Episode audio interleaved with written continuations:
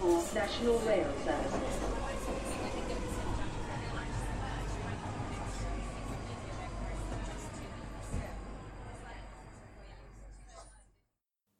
Bine te-am regăsit în stația Londra. Eu sunt Manuel Cheța de la manuelcheța.ro și tu asculti podcastul Un român în Londra. De data aceasta suntem la episodul numărul 64, unde discutăm despre Europarlamentare 2019, East European Fair, despre întâlnirea diaspora avut, care a avut loc la Ambasada României, despre Brexit și cine știe ce alte lucruri care s-au mai întâmplat în ultimele trei săptămâni. Ca de fiecare dată, voi vorbi din experiențe personale, din tot felul de lucruri pe care le-am auzit, le-am văzut, le-am uh, trăit și, bineînțeles, din știrile pe care le urmăresc. În felul acesta încerc să creez un uh, fel de podcast în care e o relatare de la fața locului, fără prea mult limbaj academic și fără să fim prea, să zicem, uh, hotărâți sau foarte limitați de cine știe ce norme jurnalistice și așa mai departe. Să nu uităm că până una alta podcastul acesta este un podcast personal, subiectiv, însă încerc să prezint cât mai obiectiv tot felul de puncte de vedere și situații și așa mai departe. Printre sursele mele de informare sunt uh, BBC, Guardian, Telegraph și altele, bineînțeles, prieteni cunoștințe și cine știe evenimente la care particip. Acest episod a fost înregistrat în data de 20 mai 2019, în jurul orelor 2 după masa. Înainte de a continua cu tot felul de prelegeri pe care le-am aici, vreau să le mulțumesc prietenilor, amicilor, ascultătorilor care mi-au trimis o serie de recomandări de-a lungul timpului și am să adresez o parte dintre ele aici, pentru că, în mod sigur, ar fi interesați și alți ascultători de ce nu fac o anumită chestiune sau alta. De exemplu, mi s-a recomandat la un moment dat să fac uh, podcastul acesta, îl înregistrez odată, după care îl rup în bucăți și îl dau în uh, trei perioade diferite ale săptămânii, cum ar veni luni, miercuri, vineri sau ceva de genul ăsta. Însă, gândindu-te că este un podcast personal, cu muncă și efortul pe care le bag eu în el, prefer să rămân totuși la varianta de un podcast, un episod mare și lung, o dată la două săptămâni, trei săptămâni, când o fi. Să nu uităm că podcastul ăsta, în mod normal, s-ar face, să zicem, săptămânal sau o dată la două săptămâni, însă ține și de lenea mea. Asta este cea mai, cea mai simplă și cea mai scurtă explicație ori nu consider că este foarte important să vorbesc în perioada respectivă, ori pur și simplu nu am chef într-o anumită zi de sâmbătă să fac ceva. Și atunci, și mai ales, vin de la muncă, după serviciu nu am chef de nici măcar să scriu un articol de blog, dar mi să fac episoade de podcast. Fiecare episod de podcast înseamnă o muncă undeva între 2-3 ore și 7-8 ore în total. De la documentare până la scrierea show notes-urilor, urmărirea multor uh, materiale, înregistrare, editare și așa mai departe. Și așa că prefer să rămân la formula un episod de podcast odată la ceva timp. O altă propunere a fost la un moment dat să fac uh, interviuri, uh, mai mult sau mai puțin oficiale, cu oamenii, cu reportofon, am reportofon. Încă de pe vremea când făceam filme pentru canalul de YouTube uh, Tehnocultura. Încă mai am canalul, este sus, caută tehnocultura.ro pe YouTube și atunci găsești o serie de filme educative făcute cu mai mulți oameni, în principiu profesorii universitari din uh, Brașov. Și da, pot avea reportofonul respectiv și să iau interviuri oficiale. Însă treaba asta nu vreau să fac. Vreau să ca podcastul meu să cuprinde ideile mele digerate după ce am discutat cu oamenii. Sunt șanse mari să înțeleg total greșit, sunt șanse mari să citesc într-un mod foarte greșit oamenii, dar uh, asta este viața. Asta este, să zicem, podcastul acesta trebuie să-ți dea un fel de uh, intrare sau o imagine cumva, un fel de relatare de la fața locului. Nici nu trebuie să fie extrem de exact. Ceea ce este important în podcastul acesta este impresiile care îmi sunt create și modul în care găsesc eu să transmit acele impresii, informații și așa mai departe. Gândește-te că podcastul acesta trebuie văzut în felul următor. Ne întâlnim la o bere undeva și discutăm despre ce s-a întâmplat în ultimele câteva săptămâni în uh, Londra, cu viața mea, cu viața, în principiu cu viața din Londra și comunității de români sau cu viața londonezilor în genere, nu neapărat cu viața mea personală, pentru că foarte multe detalii personale nu le dau. Bun. Și atunci consideră că fiecare episod de podcast este o întâlnire la o bere în care discutăm cât se poate de liber despre o mulțime de subiecte, mai mult sau mai puțin uh, dureroase. Tocmai de aceea, când vreau să fac vreo înregistrare efectivă sau să iau reportofonul, cam uh, distrugi cadrul acela informal. Nu. Și, în schimb, mai primisem propunere să mă duc la un studio. Radu îmi propusese la un moment dat să merg la un studio la uh, Sky 3, unde lucrează el. Însă, din nou, Lene, este foarte departe de mers. Am deja tehnologie pe acasă, am microfon, Sony Vegas Movie Studio care înregistrează Audacity, fac prelucrare audio, în așa fel încât la final episoadele să pară relativ ok. Sunt sigur că un sound engineer și un studio de toată frumusețea ar face mult mai multă treabă, însă mai gândul că trebuie să mă duc în partea altă de Londra, nu, nu mă încântă deloc. Bine, partea altă de Londra fiind uh, centrul Londrei, da? Că sunt în zona 2 undeva, în zona Canary Wharf, I Love Dogs pe acolo. Și atunci o plimbare până acolo parcă iarăși nu mă încântă extraordinar de mult. Și așa că rămân în continuare pe munca acasă, când și cum am chef. Bineînțeles, vedem dacă mulți alți oameni consideră relevante episoadele și informațiile de aici. Eu consider că sunt importante. Cât timp am chef și cât mi se pare mie relevant, am să fac podcastul, cât nu, ura și la gară.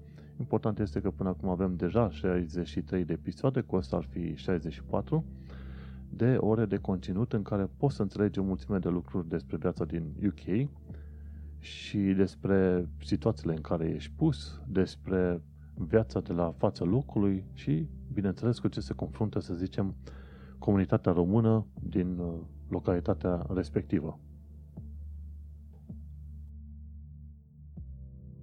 La fel, vreau să atrag atenția că acest podcast nu este un podcast în care să vorbesc uh, despre comunitatea română, ci un podcast în care să vorbesc despre impresiile mele și viața mea în UK uh, cu niște informații legate de comunitatea de români și, bineînțeles, cu referirea că românii fiind în UK trebuie să învețe să se adapteze și, bineînțeles, cei care vor dori să rămână aici vor trebui să învețe, bineînțeles, limba engleză, cultura, locurile și să, practic, să respecte țara în care sunt.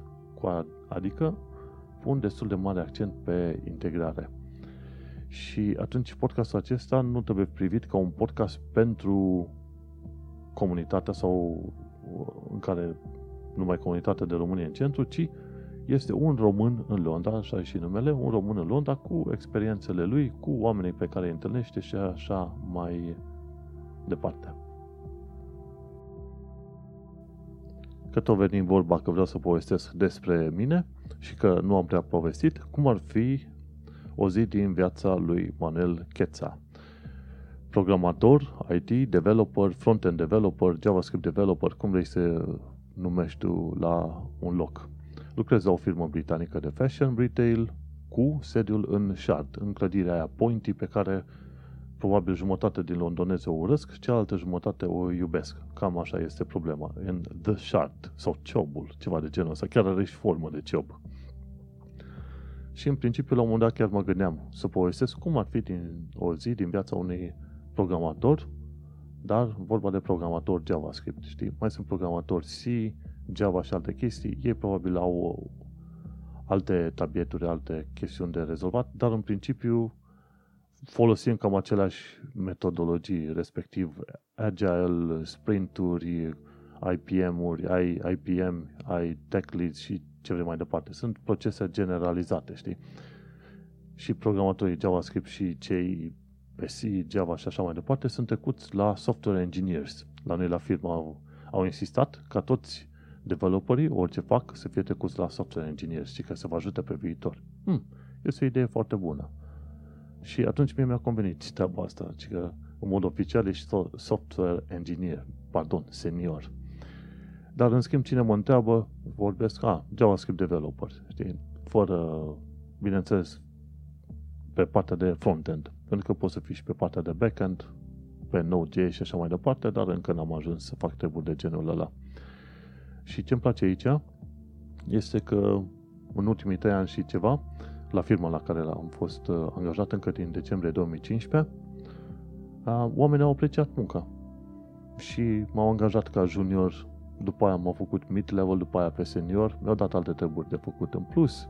Am și o echipă mică de content admin pe care învăț HTML și CSS și în curând o să îi învăț și JavaScript și pe aia, în curând, reușim să-i aducem la nivelul de junior front-end developer.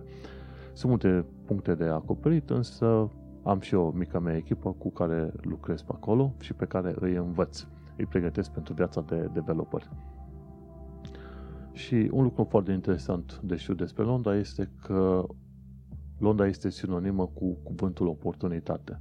Fie că vrei distracție, fie că vrei carieră, fie că vrei, ce știu eu, plimbări, societate, cultură, ce vrei tu, Londra are un cuvânt mare pus în fruntea ei, se numește oportunitate.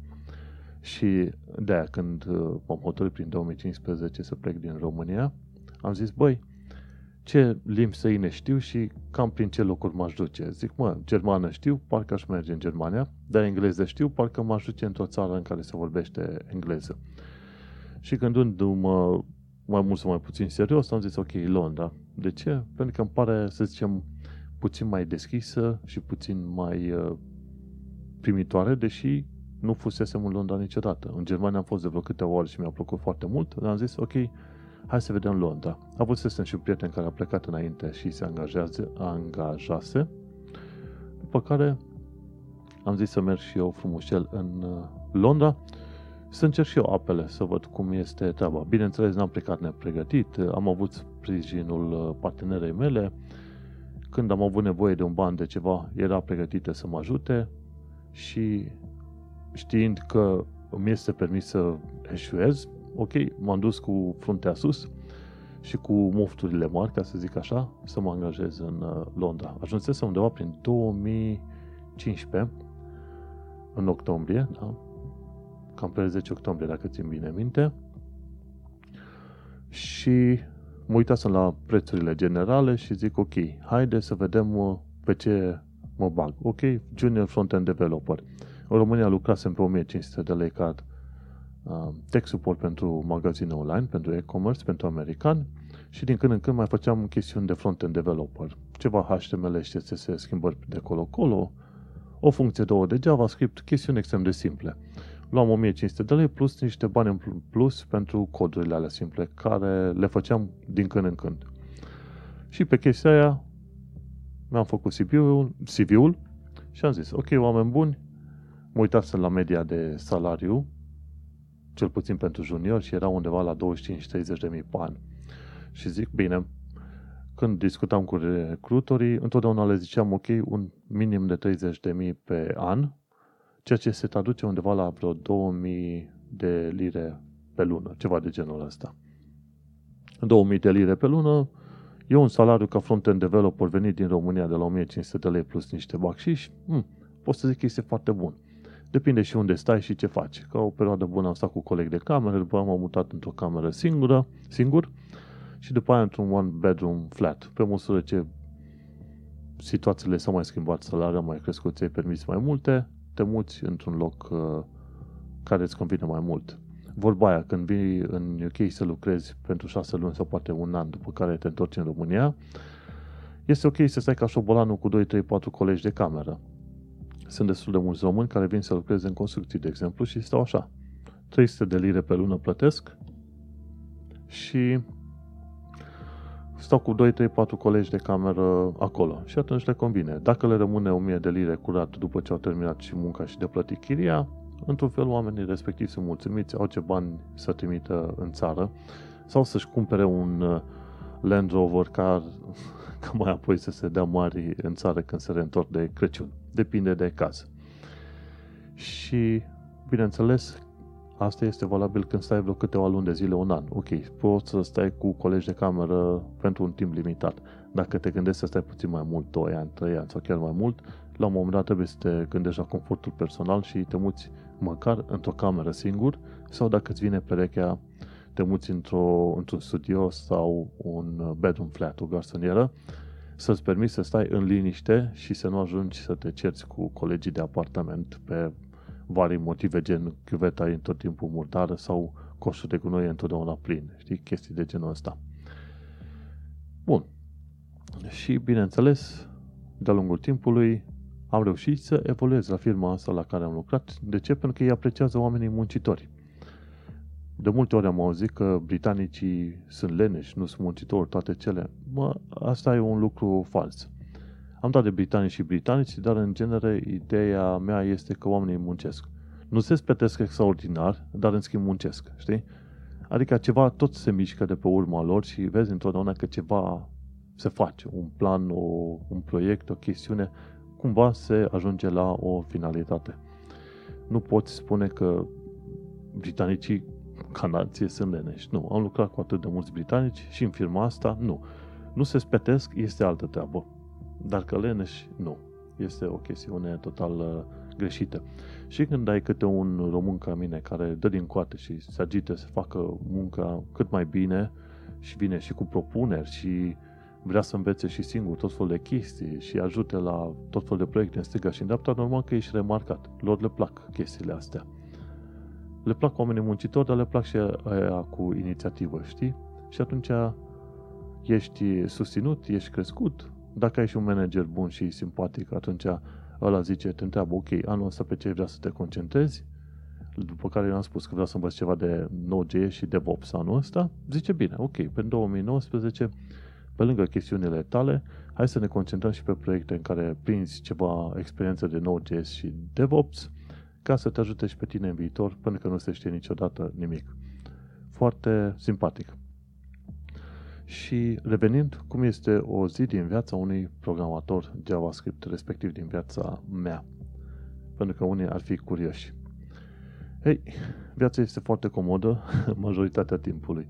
Așadar, trezire frumușel la 7, la ora 8 și ceva pleci la muncă, la 9 și puțin ajungi la muncă, în principiu programul începe la ora 9 și contractul de muncă zice 7 ore jumate de lucru. Aici nu știu cum sunt alte contracte, însă la noi pauza de masă nu este inclusă în uh, orele de lucru. De aia te duci la ora 9, pleci la 5 jumate și atunci ora de masă nu este chiar inclusă. Inițial, ora de masă era jumate de oră, după au schimbat la o oră. Și uh, mi-a redus programul de lucru de la 8, 8 ore la 7 ore jumate, ceea ce este un lucru bun odată cu mărirea în grad, cum ar veni cu ghilimele de rigoare. Și mă duc lipa-lipa la stația de DLR Allen Gardens. Pentru cine nu știe, în zona Isle of Dogs a fost declarată de curând. Island Gardens e o zonă micuță din toată zona asta numită Isle of Dogs. Și Isle of Dogs este un fel de peninsulă puțin mai jos de Canary Wharf și mulți ar vrea să locuiască în zona asta, dar asta e situația. Și, cum îi zice, Isle of Dogs a fost declarată una dintre cele mai cuminți și cele mai sigure de zone de locuit în toată Londra. Cred că a fost cotidianul The Sun sau cineva a făcut, sau Sunday Times, pardon, a făcut o clasificare și a spus Isle of Dogs este cel mai fain loc de locuit în Londra. Și am vizitat tot felul de locuri și adevărul ăsta este. Isle of Dogs este cel mai fain loc de locuit. Este cam scump, adică pentru un studio sau un one bedroom flat pentru garsonieră plătești minim 1300 până la 1500 de lire. Și la asta, peste asta mai pui uh, costurile cu facturi. Ce mai pui altceva? Uh, council tax și cine știe ce mai trebuie. Curent, gaz, orice alte chestii de genul ăsta. Viața în Isle of Dogs poate să fie foarte scumpă. Sau plătești 700-800 de lire pe lună să stai într-o cameră cu alți colegi de apartament sau de casă, în funcție de posibilități. Dar măcar să vizitezi zona și tot merită să ajungi prin zona Isle of Dogs. Între paranteza. Mă duc frumușel la DLR, care este un tren automat, merge doar pe un butoane, controlorul de tren stă în vagonul din fața, apasă pe un buton de plecare, un buton de pornire. Rest, știe trenul ce are de făcut. Și mă duc cu DLR-ul de la Island Gardens până la Huron Keys, care e chiar acolo la Canary Wharf Station. De acolo frumușel mă trec în partea de Jubilee Line și de la Jubilee Line merg până la Bermondsey. Bermondsey asta înseamnă două stații către vest. Și chiar acolo se termină și zona 2 pe harta transportului TFL, transportului londonez. Pentru că vreau să economisez niște bani și să mai fac puțină mișcare, cobor la Bermondsey, după aia mai merg o stație pe jos până la London Bridge, adică la Shard acolo. Și în felul acesta, în loc să plătesc 120 uh, de lire pe lună pentru transport, plătesc numai 70. Economisesc cu 50 de lire pentru faptul că mă opresc o stație mai devreme. Și asta e o bună tactică, mai ales când locuiești într-un oraș ca Londra, când uh, tot felul de cheltuieli mici, la final de an se pot uh, strânge destul de mult, adică 50 de lire economisiți în fiecare lună înseamnă 600 de lire pe care îi poți pune în buzunar și să-i aplici pentru proiecte, pentru ce trebuie ție mai acolo. Îmi trebuie un aparat foto, trebuie să schimb telefonul, pentru că telefonul pe care l-am nu merge să fac pentru uh, aplicația Setter Status și tot felul de chestiuni din astea, mai mult sau mai puțin practice. Și ce este foarte simpatic în zona asta I Love Dogs este că e o zonă family friendly. În genere, dacă vrei să găsești o zonă faină de locuit, caută zone în care vezi foarte mulți oameni ieșiți cu copiii la plimbare, cu căruțe și așa mai departe. Atunci vei ști că zona aia e family friendly și e mișto să te duci pe acolo. Și bun, la Bermondsey când cobor, am un drum de vreo 20 și ceva de minute, cam un kilometru jumate, două, ceva de genul ăsta. Merg relativ repede și am tot felul de chestii de văzut. În principiu, dacă mergi la drum vreo 15-20 de minute, ajungi să observi tot felul de chestii. În principiu, clădirile, te uiți dacă îți convin sau nu, în zona pe care, pe segmentul ăla pe care merg eu, sunt foarte multe clădiri în asta sociale, dar uh, destul de bine închegate și organizate, ca să zic așa. Și te mai uiți, bineînțeles, vezi ce reclame noi de filme au apărut sau ce reclame de la jocuri video, în timp ce mergi frumușel înspre muncă. În, uh, când m-am mutat în Londra, mi se părea curios la un moment dat să văd cum uh, fac ăștia reclame la jocuri video în metroul londonez, pe autobuze în, pe, și pe stațiile de autobuze. O chestie care nu vezi prin România din motive evidente, pentru că în România nu prea se cumpără așa de mult jocuri cum se cumpără în uh, străinătate. Gândește-te că industria de gaming în UK este undeva pe la 1-2 miliarde de dolari anual. Aproape că bate industria de film din UK. Tocmai de aia la BAFTA au și premii pentru jocurile video. Pentru că în uh, sine lor jocurile video tot art uh, sunt. Se investesc 50-100 de milioane de dolari ca să se facă un asemenea joc, după care un joc costă 50, 60, 70 de lire și poți să le iei la reducere după 3-6 luni. Cam în genul ăsta. Tocmai de aceea vezi anunțul la jocuri în Londra și nu vezi anunțul la jocuri prin România, sau cel puțin nu prin Brașov. Și odată ce ajung la Shard, mă duc frumușel sus la muncă, începe viața dificilă. În perioada sezonului de vânzări, cum e acum, cum e mai, iunie, iulie, este agitație mai mare, că trebuie să pregătești o serie de programe, să faci coduri și așa mai departe, participi la un milion de întâlniri. Dar în viața de zi cu zi, ca front-end developer, te duci la muncă, îți iei cafeluța la mână și treci prin e mail care au venit de-a lungul timpului sau până când ai ajuns la muncă dacă ai întârziat și, bineînțeles, ai o serie de etichete la care lucri. Dar fiindcă lucrăm într-un sistem agile și pe segmentul la Scrum, asta înseamnă că îți faci un sprint. Toată, toate activitățile le faci în așa numite sprinturi. Adică în blocuri de câte o săptămână sau două, alese de către echipă și în felul ăsta se întâlnește toată echipa, se întâlnește cu product managerul din partea business-ului, cu Scrum Master, care e tipul care se ocupă de tot felul de organizări de meeting-uri și așa mai departe. Ei, și se stabilește, uite, avem următoarele proiecte la care vrem să lucrăm, product managerul este persoana care stabilește prioritățile proiectelor și tech lead-ul este cel care uh, poate interveni în caz că oamenii nu sunt siguri pe ce vor să lucreze.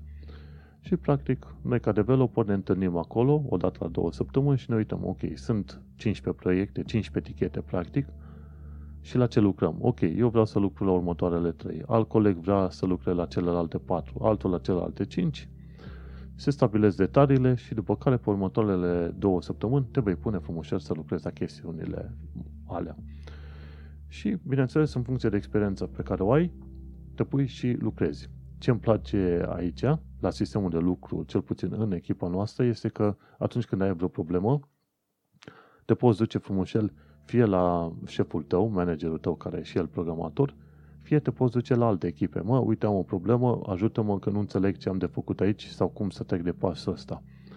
Și niciunul niciodată nu vine să spună, a, păi tu ești programator, ar trebui să știi să rezolvi asta sau caută pe Stack Overflow sau caută pe Google sau ceva. Nu. Oamenii vin, ok, hai să vedem dacă mă pricep și eu și hai să lucrăm împreună. Pentru că uitându-te pe internet sau pe Stack Overflow, tu ai, poți să-ți faci idei generale despre lucruri, însă cazurile tale pot fi foarte specifice.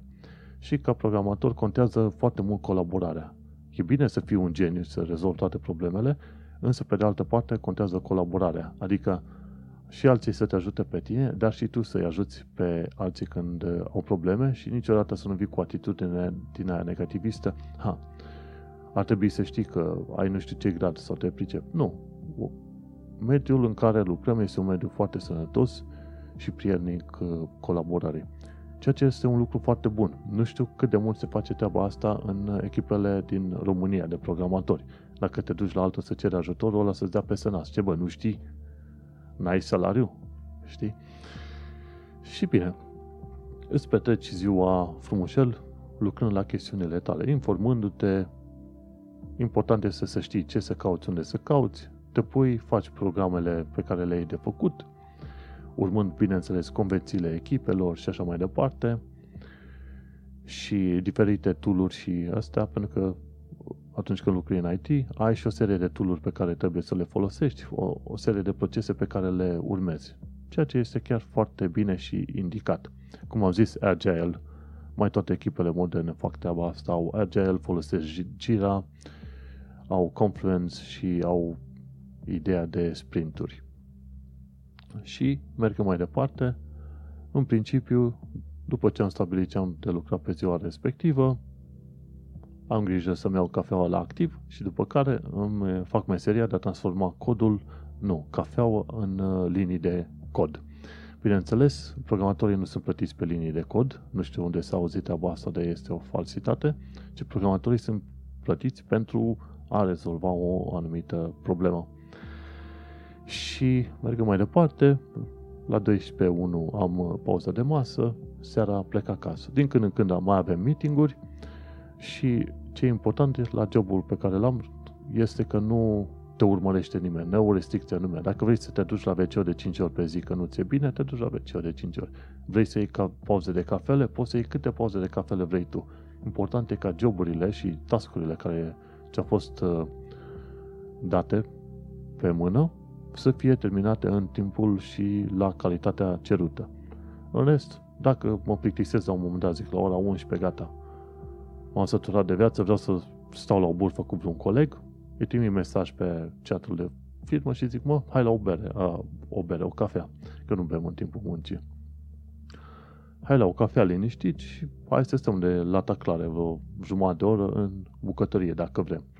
Și ți așa o zi, o oră, două pauze din asta, te mai duci la wc toate cele, munca efectivă nu este de șapte ore jumate. Însă, important este că la final tu faci ce ai de făcut. Și, în principiu, șeful nostru ne cere să plecăm la terminarea programului, să nu facem ore suplimentare decât în cazuri extrem de importante, în cazuri excepționale. Așa că la ora 5 jumate, pșt, dunga, merg frumușel pe jos până la Bermondsey, de la Bermondsey până la Canary Wharf, de la Canary Wharf înapoi la Allen Gardens și pe aia înapoi înspre casă. În principiu, viața de programator este faină, liniștită, însă trebuie să fii și dispus să înveți. Pentru că trebuie la un moment dat să schimbi procesele sau să folosești o funcție sau o modalitate nouă, ori o librărie nouă, ori ceva nou. Sunt înscris la vreo 5, 6, 7 site-uri diferite, printre care CSS Tricks, uh, Web Designer Depot, uh, după mai e CodePen, newsletters și alte câteva, care îți povestesc despre lucrurile noi care se întâmplă și pe, despre care ar trebui să le înveți din domeniul frontend, nu numai JavaScript, ci și din domeniul frontend. JavaScript în sine nu se schimbă extraordinar de mult și asta vorbesc pentru cei care vor să intre în domeniu. Odată la câțiva ani de zile apare o, o nouă serie de funcționalități în limbaj de programare. Însă nu se schimbă foarte mult. Ce se schimbă mult sunt uh, diverse librării sau funcționalități. Asta pentru cei care vor să intre în domeniul ăsta.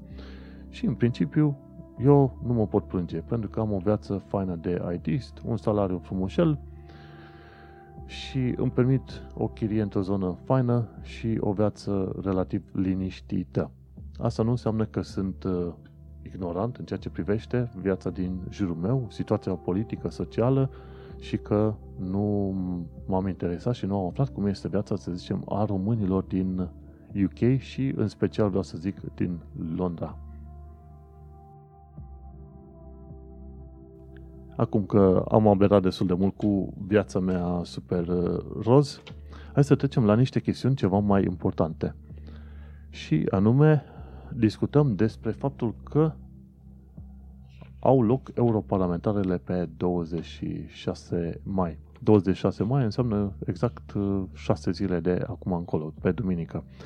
În timpul uh, alegerilor se face și votul pentru referendumul național pe tot felul de chestiuni din asta de justiție.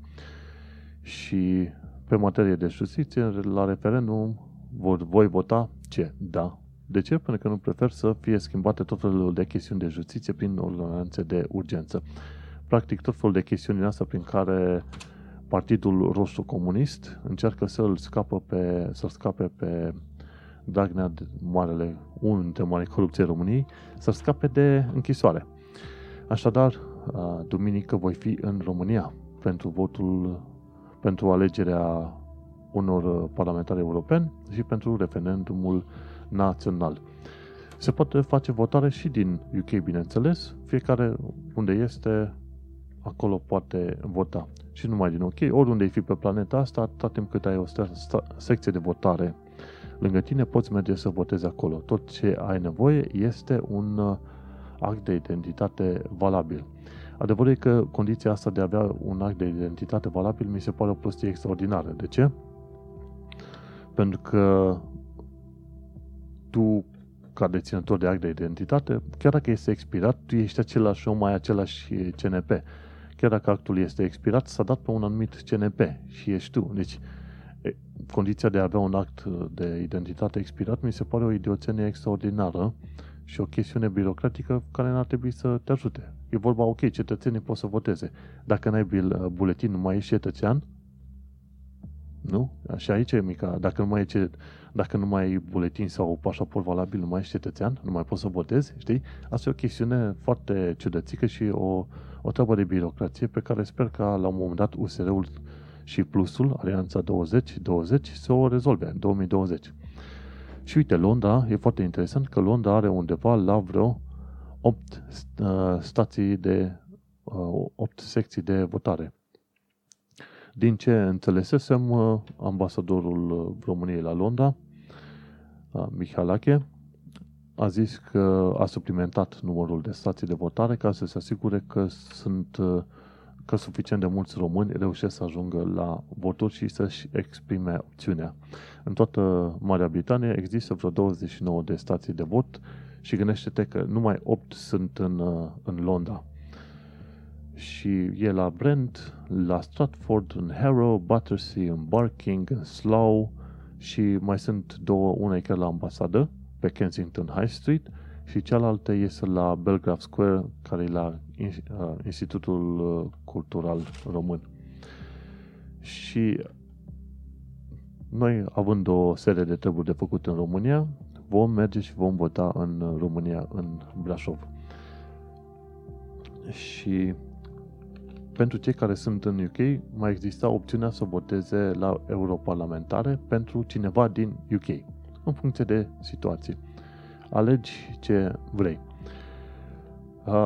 Dar adevărul este următorul. Dacă votezi într-o anumită țară, nu poți să votezi dincolo. Cu alte cuvinte, dacă votezi în UK pe 23 pentru un europarlamentar din UK, nu mai ai voie să te duci să votezi în România pentru un europarlamentar român. Trebuie să alegi doar una din două situații. Și dat fiindcă avem treburi de făcut prin România, noi o să votăm în uh, România. Și, bineînțeles, de dimineață și, bineînțeles, atât cât se poate, eu o să-i promovez pe cei de la 2, Alianța 2020, USR și Plus, pentru că mi, mi se par niște oameni de bun simț. Nu înseamnă că toate chestiunile și toate acțiunile pe care le-au făcut ei sunt faine, însă dacă stau să mă uit, li se aduce o critică în aia. Nu aveți program de guvernare, nu mai știu cum. Băi, ia uite-te foarte clar. Programul de guvernare, în principiu, al USR-ului e din două bucăți. Una, zice, mă, oprim furtul și a doua, aplicăm legile. Măi, când începi să faci treaba asta, op- când oprești furtul, tu deja începi să ai fonduri pentru autosăs, pentru orice alte chestii. Și a doua, legat de legi, multe legi din România sunt uh, bine făcute, ba chiar extrem de bine făcute. Adevărul este că nu se aplică pentru că angajații statului, în primul și în primul rând, nu sunt interesați să le aplice, al doilea, nu sunt interesați să le învețe, pentru că sunt incompetenți, și așa mai departe, există o serie de motive pentru care legi, deși ai legi bune în România, nu se aplică și nu au, uh, nu au efectul care ar trebui să-l aibă. Bineînțeles, sunt și o serie de legi care ar trebui modificate, dar odată ce oprești furtul și a doua oară începi să aplici legile care ar trebui aplicate, tu deja o să vezi o schimbare enormă în uh, România. După care discuți de alte chestii, vii pe punctul, chestiuni punctuale, gen uh, vrem să avem, uh, ce știu, eoliene în punctul X, Y, Z al țării sau ceva. Însă, important este că ăsta e un program bun de guvernare. Oprim hoția. Și până la urmă ei crede pentru că oamenii ăștia vin dintr-un mediu în care au lucrat. Sunt huliți că vin dintr-un mediu corporatist, dar să fim serioși. Ăștia sunt oameni care într-adevăr au lucrat, au plătit facturi, chirii și așa mai departe. Nu vechea clasă politică care sunt uh, crescuți din fașă în mediul politic. Ei de fapt n-au muncit nimic efectiv în toată viața lor. Și aici includem pe, de la PNL până la PSD, UDMR și ceilalți, ALDE, PMP și ce mai vrei tu altceva. Știi? Când te uiți la CV-urile contra candidaților USR, o să vezi că acolo în mare parte vorbesc de joburi la stat, ori chestiuni în care au fost puși politic. Nimic efectiv, o muncă reală. Băi, ce-ai fost? Zidar. Ce fost? Instalator. Ce fost? Inginer în punctul D. Ce fost? Nu. Au tot felul de cariere politice cu ghilmelele clare de rigoare. Pe când atunci când te uiți la USR, acolo îi vezi. Oamenii ăștia au venit. Unul a lucrat în nu știu ce multinațională, altul a lucrat ca inginer acolo, altul a lucrat ca asistent, nu mai știu la ce chestii, știi? Oameni normali, cu muncă normală, care înțeleg nevoile oamenilor normali, nu politicieni născuți în uh, fașă, din fașă în lumea politică. Și tocmai de aceea, deocamdată, eu îi promovez și îi susțin pe cei de la USR. Mergem mai departe. Hai să vorbim și despre East European Fair. Legat de East European, uh, East European Fair, există un termen în engleză numit uh, caracteristic pentru situații de genul numit flop. Adică o chestiune care a picat în nas. Și am să și explic de ce. Însă este important de ținut minte că a existat uh, efortul și că o româncă, Adina Măglan și cu un bulgar, Nișan Cingozian, doi vecini practic în România cu Bulgaria așa, s-au hotărât să facă o chestiune faină în care să strângă la un loc uh, tot felul de grupuri est-europene să sărbătorească împreună ceva, indiferent ce ar fi aia, știi? Și vorba aia cei doi oameni merită, merită lăudați pentru încercarea asta și nu. Până la urmă ce a ieșit, a ieșit. Adevărul este că teoretic, atunci când au avut loc întâlnirile alea cu East European Fair, în uh, esență erau prezente vreo 40 de organizații, de la chestiuni, de la organizații albaneze până la țigănești bulgare, până la, cum îi zice, sârbe și poloneze și așa mai departe. Însă, practic, uh, ideea inițială pentru East European Fair era să se lipească de, uh, uh, cum se zice, evenimentul anual bulgaresc din Enfield. Bulgaria au în fiecare an, undeva prin mai, pe 5-7 mai, au întotdeauna evenimentul lor, știi? Ziua bulgărească sau ceva de genul ăsta, știi?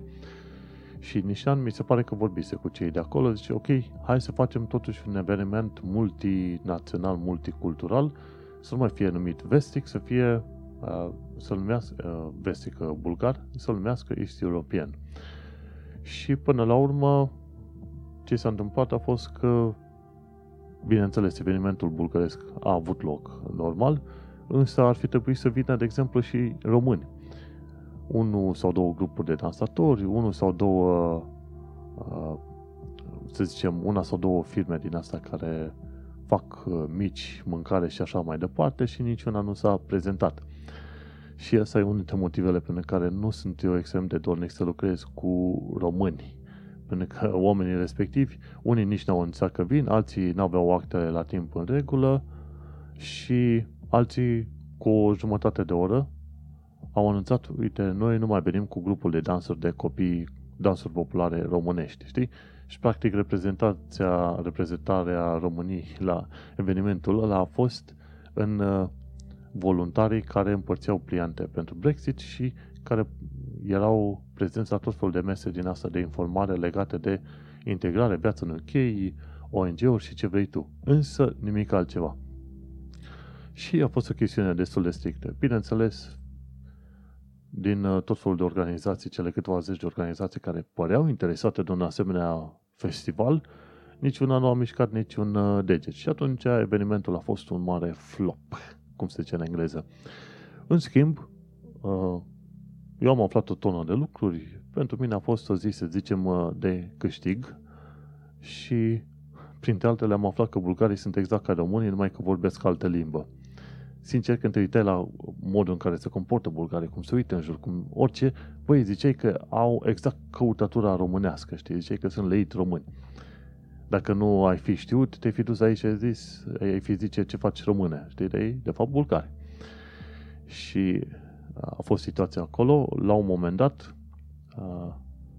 pusese mâna pe niște formulare din astea, pe niște flyere în limba bulgară, de la Alexandra Bulat, care venise acolo, avea o masă de reprezentare pentru grupul at 3 million de pe Twitter, care se luptă pentru respectarea drepturilor uh, celor 3 milioane de cetățeni UE în Marea Britanie. Home Office nu, și guvernul UK nu par foarte dornici să respecte drepturile și promisiunile campaniilor uh, uh, referendumului și atunci de-aia a apărut grupul ăsta 3 Million, același grup care adusese flyere din asta și am luat flyerele, am reușit să discut câteva cuvinte cu Alexandra Bulat, româncă, care lucrează în acest grup și împărțeam frumușel flyerele oamenilor de acolo și așa am descoperit și puțin el cum sunt bulgarii ca oameni. La un moment dat noi împărțeam uh, flyere unui grup de, britani, uh, de britanici de bulgari și ziceau că lor nu le trebuie pe chestia asta cu brexit pentru că ei sunt britanici. Și mie mi s-a părut o chestie curioasă. Ești cetățean britanic, că britanic nu ești, tu ești bulgar. Și la care Alexandru a zis, ok, dar tu poate ai prieteni care n-au cetățenia britanică, dă-le lor flyerul ăsta să înțeleagă și ei ce au de făcut cu setul status. Că, de exemplu, nu merge pe telefoane mai vechi, știi? Și asta e o informație pe care oamenii nu știu. Plus că poți să aplici la setul status și cu carte de identitate, cu buletinul. Nu trebuie neapărat cu pașaportul.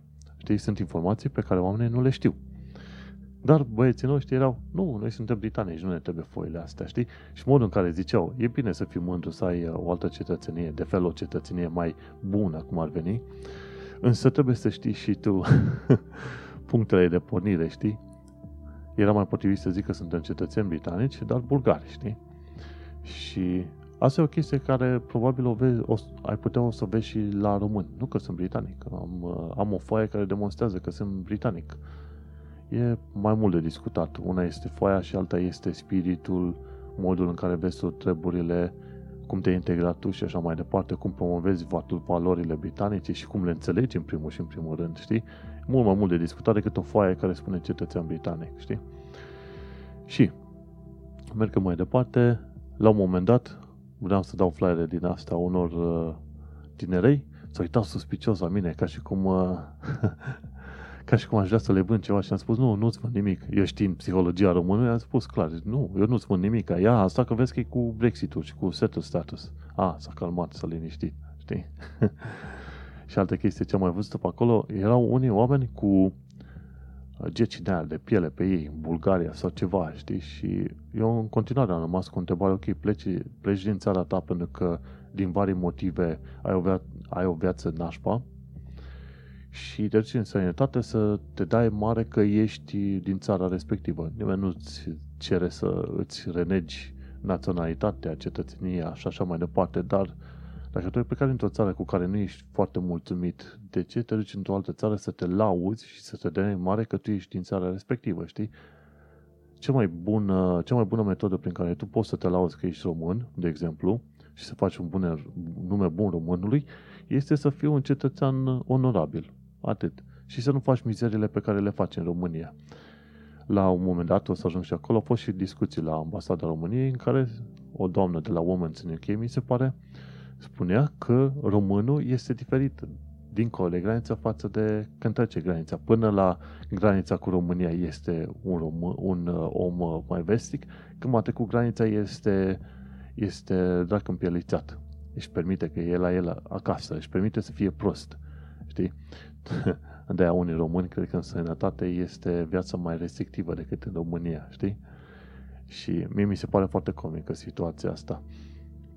La un moment dat noi veneam cu trenul din uh, Budapesta spre România, un individ se comporta relativ ok, aștepta în holul trenului să treacă timpul, știi? Cum a trecut granița, a prins sigara, instant aproape. Aproape instant, cum, a, cum am trecut de graniță din Ungaria în România, a prins sigara. A trebuit să mă ia de el, să-i fac scandal, să-l bag în uh, wc-ul uh, trenului și să-l uh, să mă uit după controlor ca individul să nu fumeze aiurea în, uh, în tren.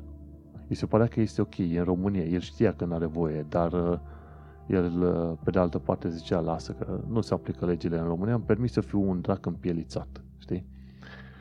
Și revenind, bulgarii pare că sunt exact la fel. Știi, omul nostru, erau vreo câțiva cu geacă de Bulgaria, foarte mândri că sunt bulgari și m-am tot întrebat pe de altă parte că aflasem că Bulgaria au foarte multe grupuri din astea folclorice în Londra, vreo 20 parcă.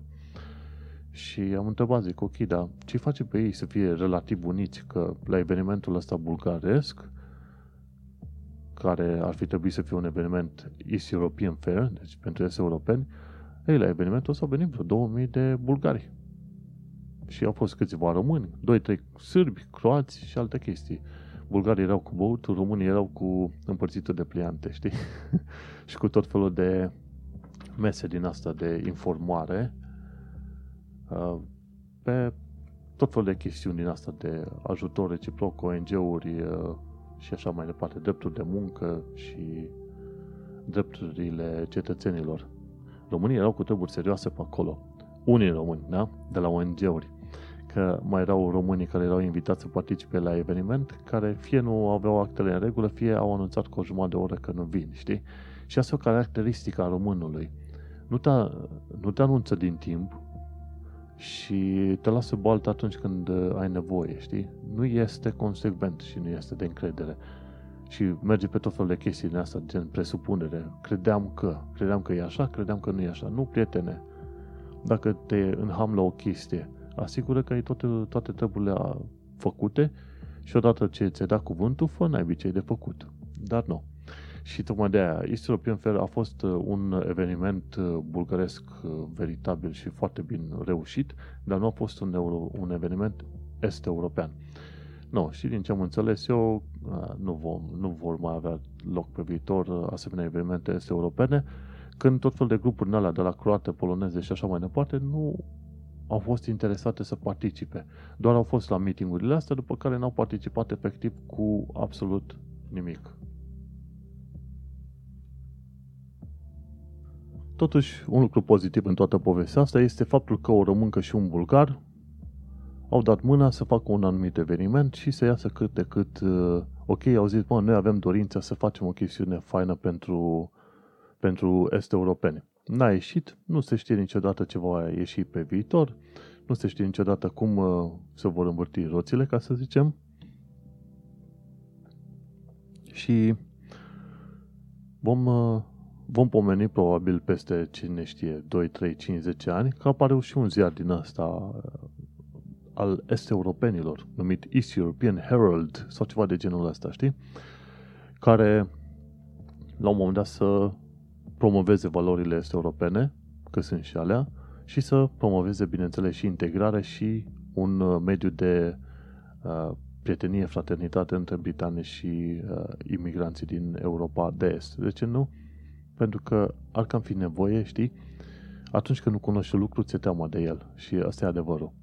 Unor britanici, cel puțin din afara Londrei, uh, le sunt foarte incomozi străinii, inclusiv est-europenii. Pentru că nu-i cunosc, dar dacă ar lucra cu ei și ar sta lângă ei, ar zice, băi, ăștia mi se pare simpatici. Ajungem înapoi la vorba aia care am zis-o, nu faci un nume bun României umblând cu stagul României pe spate și bătându-te în piept că tu ești român și patriot și toate cele, fiind în Marea Britanie, ci tu faci un bun nume bun României și românilor, făcându-ți munca, integrându-te în societatea asta, promovând valorile românești într-un mod civilizat și frumos. Și în felul ăsta oamenii vor fi interesați. Eu am făcut reclamă în Brașovului de un milion de ori. Le-am spus, băi, dacă ajungeți în România, orice ați vizita, neapărat să treceți prin Brașov, să nu aud că n-ați trecut pe acolo. Și am vorbit cu colegi, cu colegi, prieteni, amici uh, britanici și de alte nații. Și le-am spus, dacă vreodată ajung în zona aia est Europei, neapărat să viziteze Brașovul. Și în felul ăsta promovezi locurile tale. Am uh, o colegă româncă, are prieten uh, britanic. Bine, că tatăl uh, lui este din Caraibe, mama lui e din Londra, ceva de genul ăsta. Oricum. Și ea l-a luat și l-a dus în România de vreo câteva ori. Hai să-ți arăt frumușel cum arată România, cum arată Constanța, orașul meu și așa mai departe. Și așa promovezi România și valorile românești, nu în chestiuni ostentative, ci în chestiuni frumușele și uh, interesante. Și la muncă la fel, uh, mă întrebau colegii, da, unde pleci? Plec acasă. Zice, unde? În România. Zice, bă, da, nu credeam că tu ești român. Da, uite, sunt român. Lucrez aici de ani de zile. Am făcut, după cum se pare, o treabă bună, oamenii sunt mulțumiți și așa mai departe.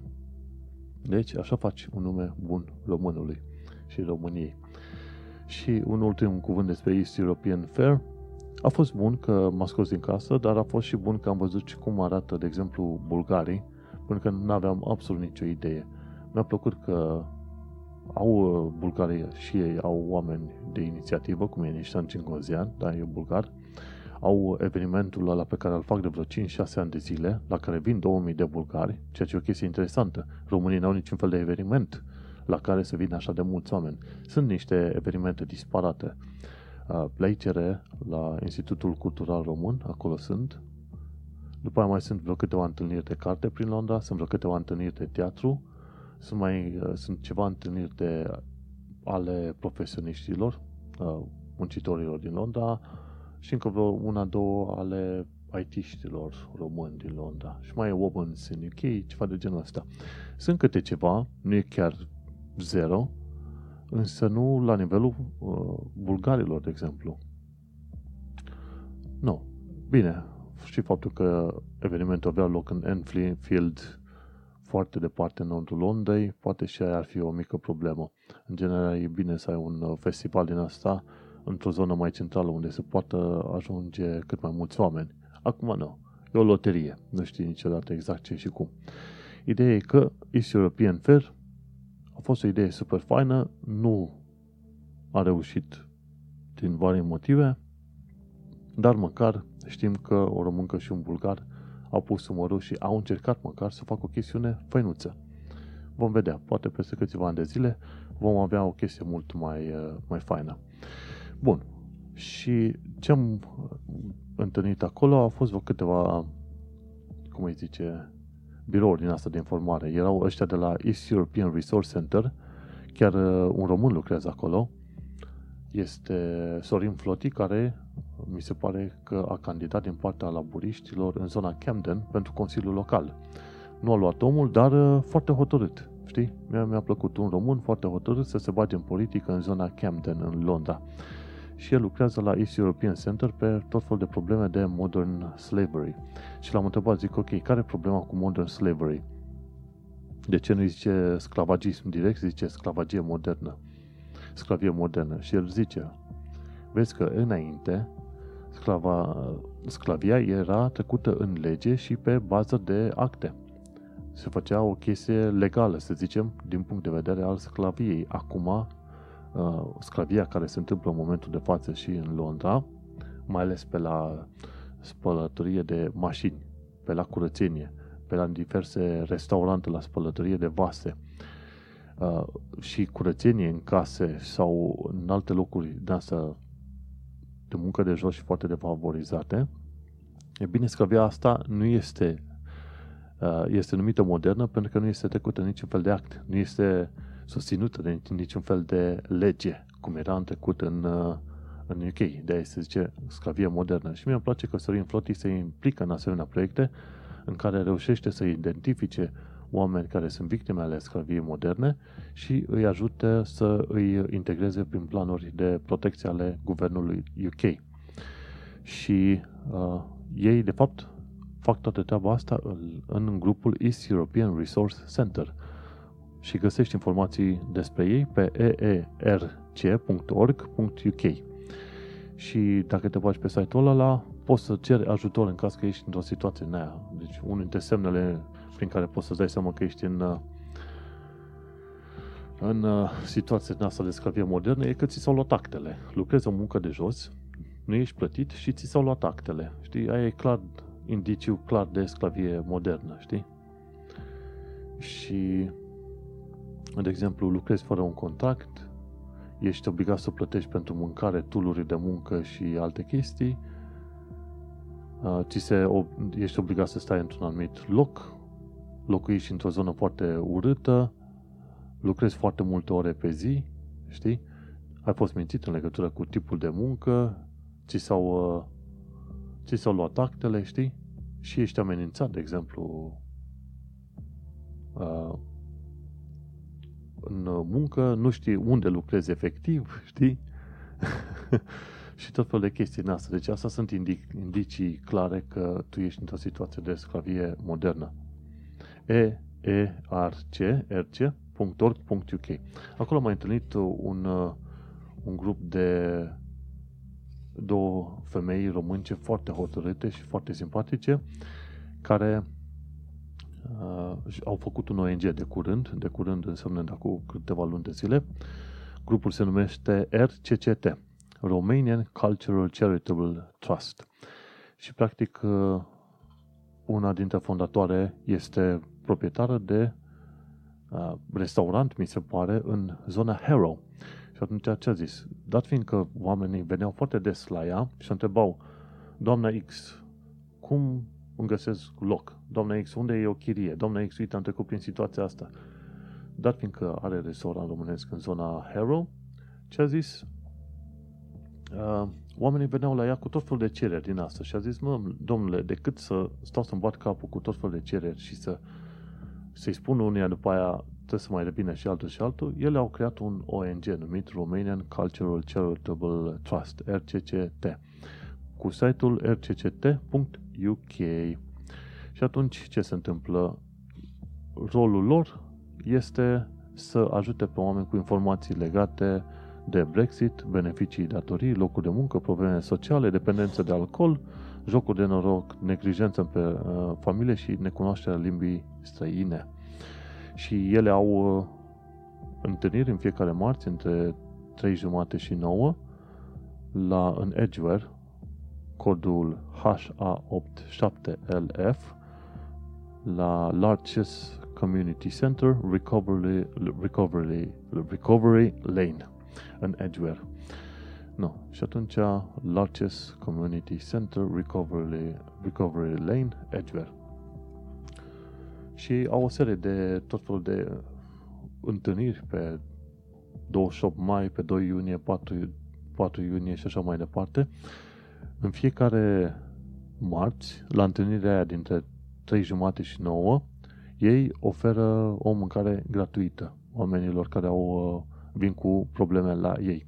rcct.uk Și una dintre informațiile care mi s-au părut importante când am fost la, la standul lor acolo, la East European Fair, a fost că sunt situații la și în ziua de astăzi, după atâția ani de zile de când vin românii în UK, sunt situații în care grupuri de români se duc uh, dimineața la, în fața unor magazine în stilul uh, B&Q pentru builders and ceva de genul ăsta, magazine de construcții. Și oamenii, respectiv românii respectiv, printre care o parte dintre ei țigani, așteaptă la colț de stradă să fie preluați de mașini ca să fie duși la muncă. Așa cum vezi în filmele alea americane, în care mexicanii stau la colț de stradă și vin fermierii, rancherii, să ia în dubă și să-i ducă la muncă, așa auzi că sunt situații de genul ăsta în zona Harrow, de exemplu, prin zona magazinelor de construcții B&Q. Și o parte bună din oamenii ăștia au probleme cu băutura, ori nu știu limba engleză, ori uh, sunt victime ale sclaviei moderne, sunt duși acolo și lăsați acolo vai de capul lor de la 6 dimineața și uh, dat, dat fiind că sunt destule situații în care ei au făcut probleme pe zona aia, au lăsat mizerie, au făcut uh, scandal, s-au certat alte chestii, la un moment dat s-au făcut uh, community, community enforcement uh, orders, adică sunt trimiși polițiști să-i alunge pe românii care sunt strânși acolo ca să fie luați la munca cu ziua. Nu aș fi crezut că, într-adevăr, în ziua de astăzi mai poți întâlni asemenea situații. Și mai ales și în Londra, de exemplu, știi? Dar uite-te că se întâmplă chestii din astea. B&Q. Deci chiar e, sunt magazine numite B&Q. Și uh, sunt și în Enfield, de exemplu, sunt și în Barnet, sunt și în Chingford și unde la altul în Tottenham, în Tottenham și asta. Și atunci pe la, în, a, ce am înțeles eu în Barnet sau Enfield ori în Harrow, prin zona aia, oamenii așteaptă să fie luați la muncă cu ziua.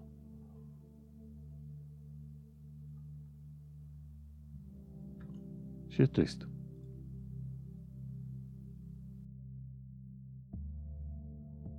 Și într-adevăr că este ușor să îi judeci pe oameni zicând, ok, dar unde le-a fost capul când au plecat? Ei, gândește-te când iei oameni care n-au școală, ori ei de la sate și le promiți vrute și nevrute, le zici, uite, o mie de lire, o mie de ceva, oamenii ăia vor pleca, chiar dacă nu știu nici limba și alte chestii și se duc într-o situație, într-o țară nouă, într-o situație total cedată și la un moment dat, bineînțeles că îi vei vedea în situații din astea în care acceptă să lucreze pe orice, numai să aibă un ban să treacă de pe, să supraviețuiască de pe o zi pe alta. Cu atât mai rău cu cât unii nu știu în limba engleză deloc. Sunt destui români care lucrează în UK de atâția ani de zile și au lucrat numai cu alți români și nu știu limba. Și să nu uităm că sunt o tonă de situații în care e suficient să știi, să spicuiești câteva cuvinte, să știi 100-200 de cuvinte. Dar să stai ani întregi să nu știi limba este o chestie foarte tristă și în primul și în primul rând te pune pe tine în dezavantaj enorm. E bine să știi limba țării în care te duci, oriunde ai pleca. Și de ce? Pentru că neștiind limba, vei pomeni că oamenii abuzează de tine. Și e mai greu să discuți, ok, dacă românul strice în străinătate, să nu strice piața muncii cu oameni care pleacă de acasă și poate chiar mânați de disperare, E greu să duci discuții în alea, bă, nu ca piața muncii dincolo, cere minimul pe economie. Omul va fi fericit să primească orice ar fi. nu mai să primească. Și cum am zis, este din nou trist, dar din nou se leagă de chestiunile pe care le trăiesc românii în uh, România. Eu nu am plecat din cauza banilor, ci am plecat din cauza societății. Și pe mulți oameni pe găsi gândindu-se așa, măi, când te duci și depinzi de bunăvoința funcționarului, care în loc să-și facă atribuțiile legale, își bate joc de tine, parcă nu-ți convine, știi? Bun, mergem mai departe și la un alt punct uh, important al discuțiilor, întâlniri, întâlnirea cu diaspora la ambasada României. Bine, acum e prescurtat zis întâlnirea cu diaspora, că de fapt ce a, ce a fost? A fost întâlnirea cu membrii Comisiei pentru Comunitățile de Români din afara granițelor țării a Camerei Deputaților. Cu alte cuvinte, Camera Deputaților a trimis vreo câțiva oameni în UK să aibă întâlnire cu diaspora, să vadă care sunt durerile oamenilor uh, aici.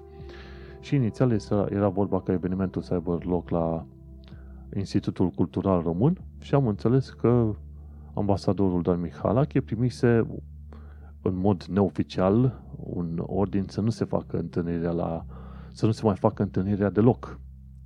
Asta cu reprezentanții Camerei Deputaților, pentru că acești reprezentanți, printre care și Daniel, Nicolae Daniel Popescu, deputat USR de diaspora, era, erau reprezentații formați din grupuri de activiști, practic, de oameni interesați de viața din sănătate, nici de cum fanii PSD, ca să zicem. Și, din ce am înțeles, Dan Mihalache prima, primise în mod neoficial ordin să nu permită întâlnirea asta, în schimb, se pare că el a preferat să aibă loc întâlnirea la ambasadă, nu la Institutul Cultural Român, într-o cămăruță micuță în care totuși au încăput câteva zeci de persoane. Tot, când am mers acolo, toată lumea era frumos aranjată la costum. eram în uh, tricoul meu, în carouri, în diverse culori. Nu, vorba aia, uh, metehne de developer. Te duci la întâlniri oficiale îmbrăcat în uh, tricou multicolor. Aia de mine. În fine, și au uh, fost o serie de discuții în care uh, reprezentanții comisiei întrebau, ok, care sunt durerile diasporei și cum vedeți voi că ar trebui să rezolvăm noi uh, toate chestiile astea. Și a fost o întâlnire din care, într-adevăr, am mai reușit să aflu și eu alte chestiuni foarte interesante, printre care am aflat și faptul că uh, poți aplica pentru settler status cu buletinul nu trebuie neapărat să aplici pentru setul status cu pașaportul. Cu pașaportul doar dacă vrei să se facă procesul puțin mai repede. În cazul buletinului trebuie să trimiți buletinul prin poștă și atunci e mai complicat în cazul ăla, într-adevăr.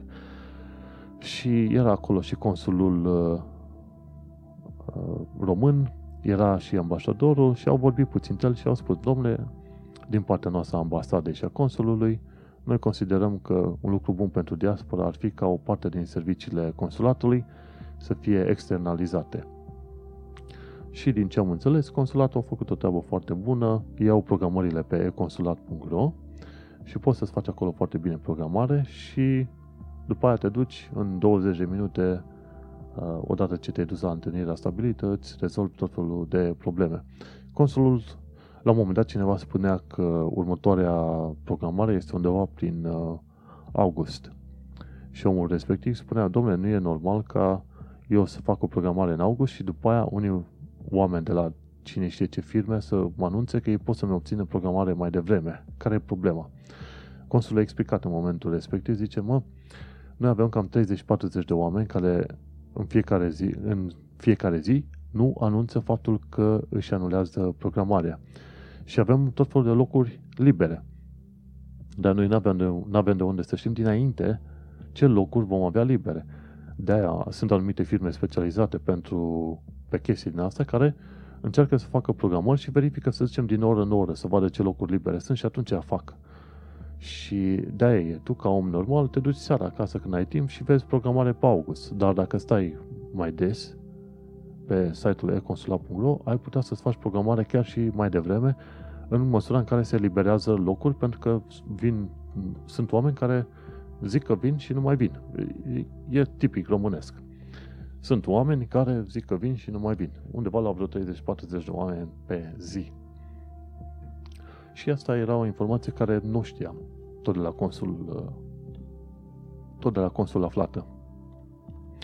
Și mai când mai departe, era vorba ca o serie de servicii, recomandarea ambasadorului, să fie externalizate, așa cum fac și uh, britanicii cu externalizarea unor, uh, unor servicii. Acum, depinde de situații, externalizarea serviciilor poate fi un dezastru, cum e serviciul de probațiune, de exemplu, în UK. Pentru ofensele ceva mai mici, serviciul de probațiune este privat și din când în când verificat de către autoritățile britanice. Dar adevărul este că serviciul de probațiune, dar fiindcă are tot felul de targete de îndeplinit, își face munca foarte, foarte prost și a lăsat de atât de multe ori oameni extrem de violenți, a lăsat în stradă și au fost cam o dată de două ori pe an auzi de cineva omorât de un individ eliberat de serviciu de probațiune. Ceea ce este foarte trist. Deci, externalizarea nu întotdeauna are un efect. Depinde de serviciu. În cazul uh, serviciilor consulare, da, de ce nu? Hai să faci așa ceva.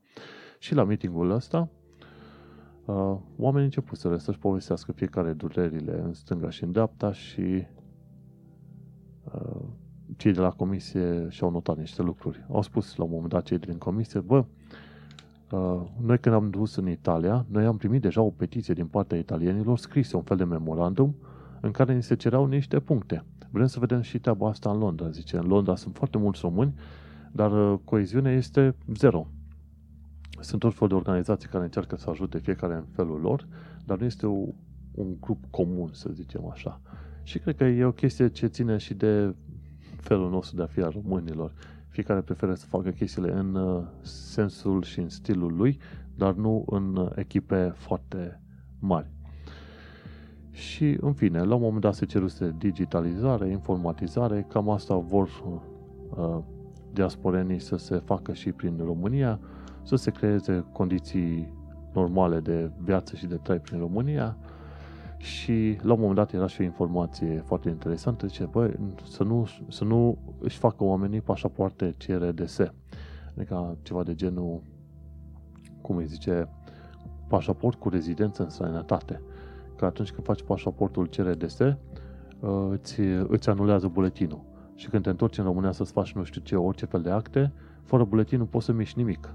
Așadar, când te duci în sănătate, rămâi liniștit cu pașaportul tău normal și cu buletinul de România. Că altfel, vei ajunge să suferi extraordinar de mult pentru că n-ai buletin. Și nimeni nu-ți recunoaște pașaportul ca act de identitate în România. În sănătate, da, dar în România nu.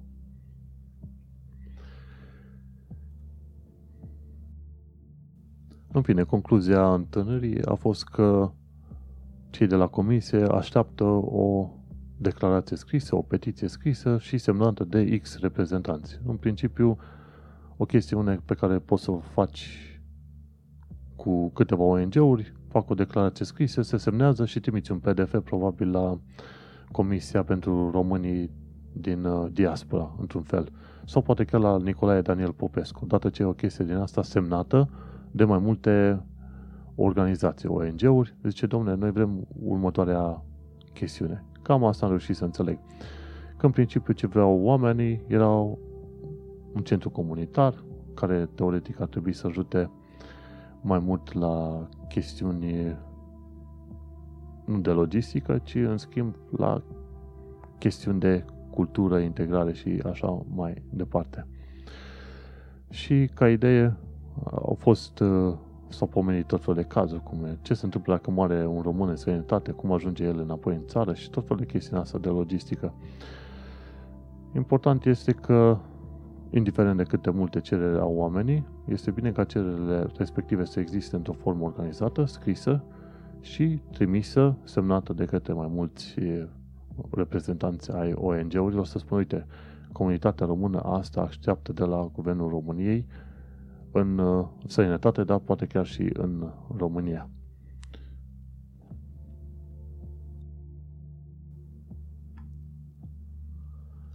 La un moment dat, undeva la vreo 3 ore de discuții, așa, nu de la 2 ore de discuții, Stâncanu, uh, mi se pare reprezentant sau lider sau ce mai e la My Romania Community, s-a ridicat în picioare și a spus că e dezamăgit de comisia asta și că pleacă. Și a ieșit așa în Valvărdeș și m-am uitat foarte mirat la el. Zic, ok, nu-ți place, dar mergi mai departe, pentru că ăștia de la comisie nu veniseră să dea ei soluții, ci să întrebe, ok, ce vreți voi, noi ne punem să ascultăm, notăm și cu asta ne întoarcem la Parlament. Prietenul nostru de la My Romania Community s-a ridicat Valvărdeș, puf, a ieșit în scandal. Că ați venit și n-ați făcut soluții, nici măcar n-ați făcut un raport. Da. Eu mă gândesc că e foarte probabil că Stâncan a plecat de la întâlnirea aia Valvărdeș pentru că aveam eu tricou în carouri prea colorat pentru întâlnirea cât de oficială era acolo. Nu știu. Asta e părerea mea. Oricum, mișcarea omului a fost de prost gust. Și da, nu o să fiu foarte bucuros să particip la evenimente în care este și el pe acolo. Și e bine că a existat evenimentul și e bine că până la urmă ambasada și consulatul fac uh, mișcări, evenimente de genul ăsta, informări și alte chestii. Și măcar e bine că ai un punct de, de pornire în felul ăsta. Ceea ce este o bulină albă, ca să zicem așa, pentru, să zicem, autoritățile române din uh, Marea Britanie. Foarte mulți au uh, lăudat activitatea consulatului din Londra. Felicitări și la mai bine, ca să zic. Hai să continuăm și cu alte chestiuni din asta, că avem o oră și ceva de înregistrare. Și bineînțeles că trecem la boala noastră favorită numită brexitoză. Am pus uh, în show notes pe manuelcheța.ro un video despre EU Settlement Scheme, ce, ce pas sunt de urmat. E un filmuleț simpluț de prezentare și după aia am mai pus o serie de alte informații, știi, tot legat de brexitoză, ci că cum a reușit UKIP, deși nu avea putere efectivă în Parlamentul UK, să ducă la Brexit. Și UKIP a reușit toată figura asta uh, jucând un uh, joc de imagine. Cumva l-a prins pe David Cameron în capcană și a zis uh, Cameron vrând să iasă cu obrazul curat și să zică, bă, uite, mie chiar îmi pasă de popor, a făcut referendum. UKIP zicea așa, uite, conservatorilor și lui David Cameron nu le pasă de popor. Că noi știm că dacă ar fi un referendum, poporul ar vrea ceva. Știi? La care David Cameron spune, ba, ne pasă de popor. Și tocmai de aceea o să fac uh, referendumul. a făcut referendumul, după aia Cameron a plecat cu coada între picioare, s-a dus în uh, amurgul istoriei, sau cum vrei să mai numești, și iar UKIP, dintr-o chestiune în asta de imagine, a reușit să, fac, să ducă la o inițiativă din asta în care probabil uh, întregul Partid Conservator nu vrea să se implice. și de cum a, cum a reușit să pice în toată afacerea asta. Tot legat de Brexit, diplomele academice românești vor fi recunoscute la fel ca acum în UK și după Brexit. Informația asta a venit de la organizația NARIC, N-A-R-I-C, un fel de ONG legat de recunoașterea diplomelor uh, bilaterale între România și Marea Britanie. No, important de știut este că tu poți deja să aplici pentru settled status și poți aplica cu buletinul, nu doar cu pașaportul biometric. O chestie care am spus-o deja și e bine să o ții minte.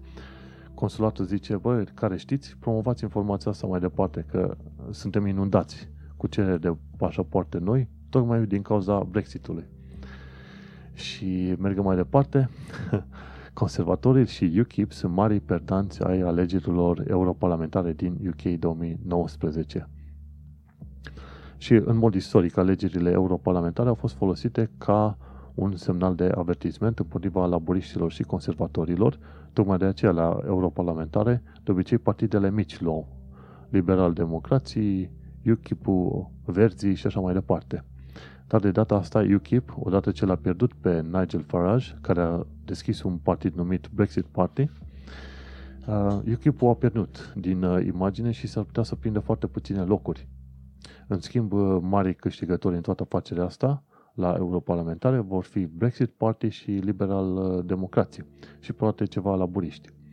Dar adevărul e că în toată șarada asta, laburiștii și conservatorii, la alegerile locale din uh, anul acesta au pierdut uh, peste 1000 și ceva de locuri la consiliile locale din toată Anglia. Și mari câștigători în toată afacerea asta au fost, au fost liberal-democrații. Ha, abia așteptau ei o ocazie ca asta. Mergem mai departe, tot legat de Brexit. Numărul asistenților medicali veniți din UE în UK a scăzut de la 9000 pe an la 900 pe an. Și ci că o să scadă și mai mult de atâta. Pentru că este un mediu, cel puțin în media și în modul în care se comportă guvernul UK, un mediu relativ ostil. Și Votanții încă nu știu, sigur, dacă laburiștii sunt Brexit sau Remain. Laburiștii ca partid, ei sunt Brexit. Asta trebuie știută. Mai ales Corbyn, el este Brexit.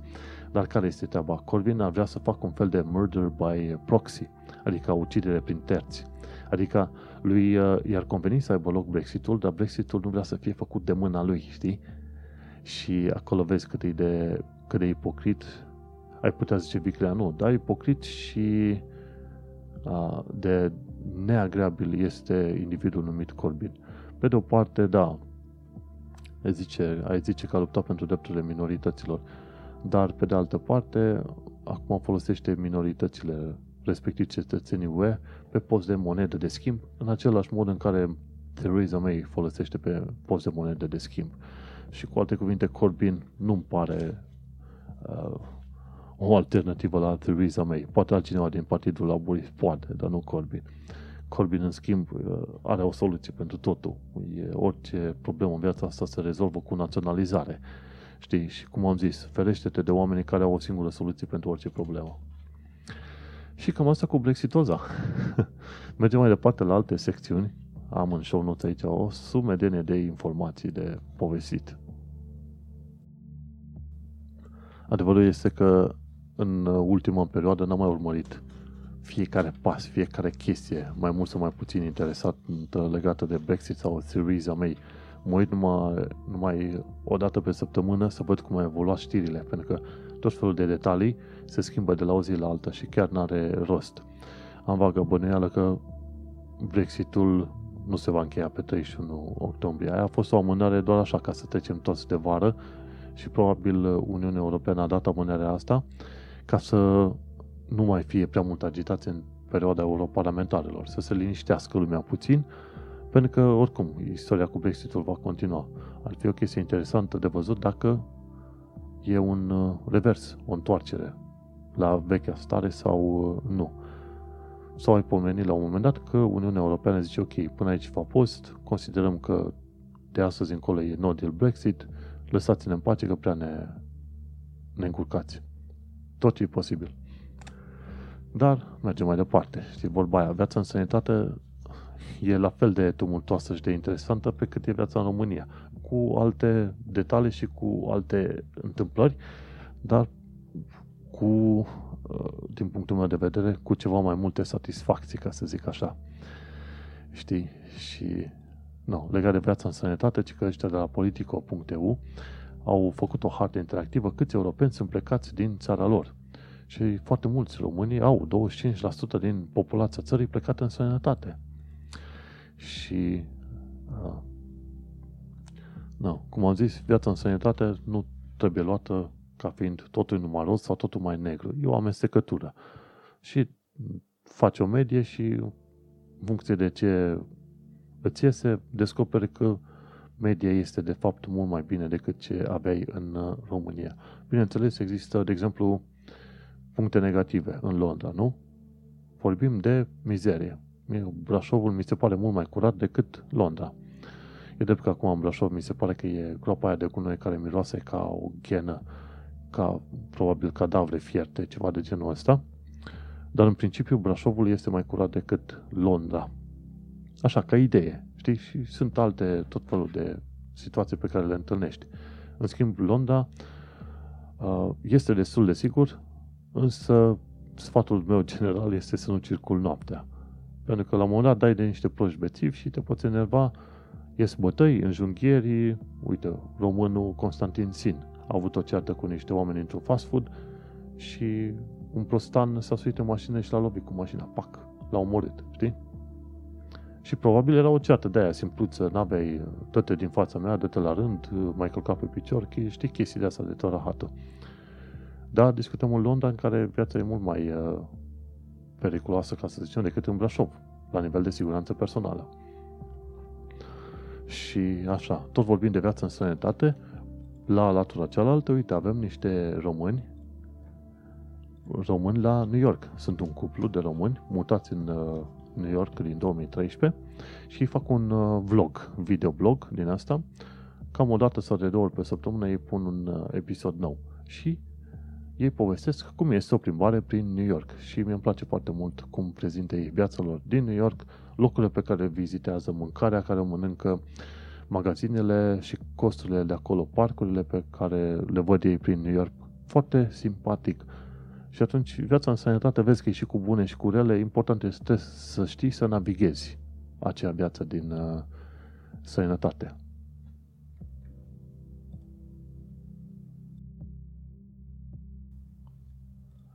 Mergem mai departe la actualitatea britanică și londoneză. E, am aici tot felul de, de știri asta din Evening Standard, dar și știri strânse din multe alte locuri, de exemplu, inclusiv de pe Ars Technica sau pe, de pe YouTube, de la BBC, ceva de genul. E foarte interesant că în aprilie 2019, rețeaua electrică națională a Marii Britanii a generat energie electrică timp de șapte zile fără ajutorul cărbunilor. Deci, fără cărbuni, energia electrică a fost posibilă timp de, cred că o săptămână, da, de către rețeaua electrică națională a UK și vor să scape de combustibili fosili. În principiu era vorba până în 2050, iar ăștia de la Extinction Rebellion le, cere, le cer ca să facă tot felul de schimbări pe, două, pe două, până în 2025, nu până în 2050. Vom trăi și vom vedea. O chestie faină care s-a întâmplat de curând în Londra e că TFL, Transport for London, un fel de rat, ratul londonez, refuză să prezinte reclame de la țări în care nu se respectă drepturile omului. Mi se pare că și din Arabia Saudită sau uh, Qatar sau alte chestii. Dacă ei știu sigur că anumite țări nu respectă drepturile omului, uh, TFL refuză prezentarea de reclame pe rețeaua de metrou. Ceea ce e o chestie bună. Și tot e fel, de curând a instituit un fel de taxă, un fel de suprataxă pentru accesul în, cen- în zona centrală. Trebuie să plătești vreo 20 și ceva de lire pe, pentru o zi sau pentru o oră, nu știu cumva, accesul pe zona aia. Și atunci a, a cam rezolvat problema traficului aglomerat și a mai și strâns uh, bani la cufărul, uh, să zicem, londonez. O chestie iarăși interesantă ce se face în Londra este un coridor, coridor de flori pentru albine în Brent, în Londra.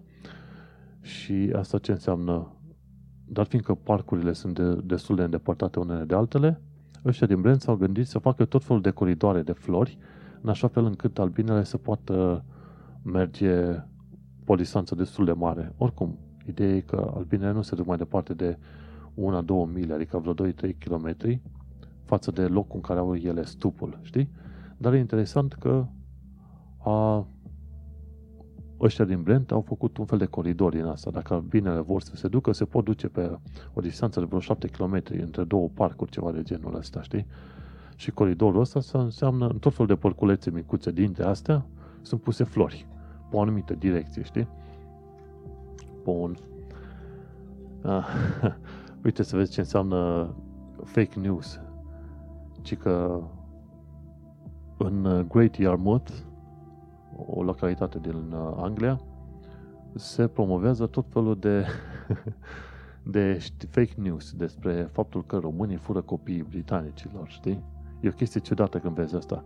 Și de, de fel evit orașele mici, pentru că în orașele mici oamenii nu sunt foarte mult învățați cu străinii. Poate merge să vizitezi asta și locuiești pe acolo, uh, te putea vedea ținta rasismului. Londra este un loc foarte tolerant cu străinii.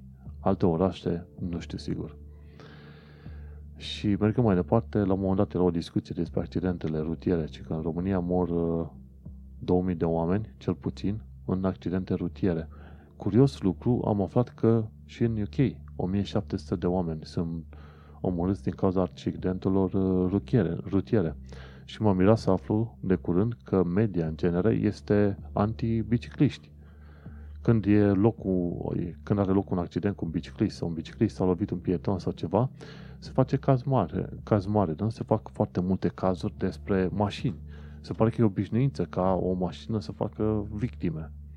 Și gândește-te, 1700 de oameni uh, omorâți anual în UK din cauza accidentelor. E un reportaj făcut de cei de la The Guardian. Curioasă treabă, nu știam. Păcat. Deci și aici au autostrăzi, au toate cele, au accidente. Din păcate ei nu prezintă foarte multe motive de ce au avut loc aceste accidente. A, mergem mai departe. Pe site-ul Mayor Watch, adică supravegherea primarului, am aflat informația că se face o hartă digitală a cablurilor și țevilor în Londra. Acum, în principiu, mă aștept ca diverse canalizări să aibă hărți digitale împărțite între diverse agenții și servicii, dar uh, nu știam că se fac și hărți digitale pentru cabluri și țevi. Țevi de gaz, țevi de apă, mă gândesc ceva de genul ăsta. Și o să fie disponibile numai pe câteva districte din Londra și numai pentru firmele de construcții, știi? Ca o anumită firmă de construcții să nu-și bage, cum se zice, nu drujba, uh, picamărul într-o țeavă nepotrivită, știi? E o idee foarte foarte, foarte bună. Mergem mai departe să mai aflăm despre știri. De exemplu, în, uh, pe 13 mai 2019, pe luni, Evening Standard spunea că conservatorii uh, sunt, se confruntă cu o distrugere absolută în uh, alegerile astea europarlamentare. Și cum am mai zis, de pe alegerile europarlamentare sunt folosite pentru a da cu tifla sau pentru a le da peste bot partidelor uh, mari istorice. Și vezi aici cum intră frumușel ipocrizia britanică. Pentru probleme locale sau alegeri generale, britanicii oricum votează fie laburiști, fie, fie conservatori. Dar când uh, e vorba să fie alegeri europarlamentare, când trimiți oameni în Parlamentul European, tu preferi să îi trimiți pe toți alții în afară de cei, uh, de cei uh, stabiliți, adică cele două partide mari. Și este curios. Păi mă, dacă îi place pe ăia să te conducă în uh, Marea Britanie, de ce nu îi place să te reprezinte în Parlamentul European și trimiți alți oameni de la alte partide? Care este, care este mica marea problemă? Și asta este legată și de o chestie care am citit-o în cartea Watching the English, de Kate Fox. Ea e pale, nu paleontolog. În fine. Doctor în științe paleontologice, ceva de genul ăsta, oricum. Și ea a studiat cultura și comportamentul britanic și zicea una dintre trăsăturile uh, poporului britanic este ipocrizia, ceea ce este adevărat. Fiecare țară are o măsură de ipocrizie. Britanicii, într-un fel, mai diferit. Și o altă măsură este că britanicii sunt cumva uh, atașați de underdog, de aia care sunt underperformer, de aia care iau bătaie într-un meci de tenis. Vei observa că atunci când te duci la meciuri de tenis, ăla care e câștigătorul clar nu primește atât de multe ovații și sprijin și laude pe cât primește altul care e mai slăbuți. Și în felul ăsta se întâmplă și la alegeri. Ei știu că pentru chestiuni importante îi ții pe conservatori și pe laburiști, dar ți milă și de aia mici și slăbuți care tot iau bătaie și atunci îi susții într-un alt fel, le dai o, o ovație, o altă chestie, știi? Și asta e o măsură destul de ieftină. De ce? E ieftină în sensul că tu fiind la un meci, ca tu ca britanic fiind la un meci din asta de tenis, îl susții pe ăla mai slăbuț, nu te costă nimic tu doar îl susții și cam atâta. Nu are un efect, sunt șanse foarte mari că nu va avea un efect extraordinar uh, asupra finalului uh, meciului. Adică underdog-ul ăla de jos, oricum va la bătaie, dar tu cumva îl uh, susții. La fel și cu partidele astea mici, se potrivește presupunerea asta mea. Adică îl susține pe underdog, deși știu că în chestiunile foarte importante și relevante ale vieții, ei oricum vor vota mai departe cu laburiștii și cu conservatorii. Așa, o mică chestie legată de, să zicem, cultura britanică. Știi? O, uite, pe 14 mai 2019 am aflat că 12 indivizi care făceau tot felul de tâlhării de pe mopede au primit un total de 67 de ani de zile în închisoare, între 5 și 7 ani fiecare. No, și ăștia 12 indivizi ce făceau? Cu vârste cuprinse între 16 și 22 de ani, să se iau pe mopede și făceau tâlhării ziua în amiază mare. Elefant în casă, zone centrale, se duceau pur și simplu s-au dus la un moment dat la un sediu, la un sediu al agenției imobiliare Chase Evans, la Elephant and Castle, mai intrat înăuntru cu dita mai cuțitul și i-a amenințat pe muncitorii de acolo, pe reprezentanți.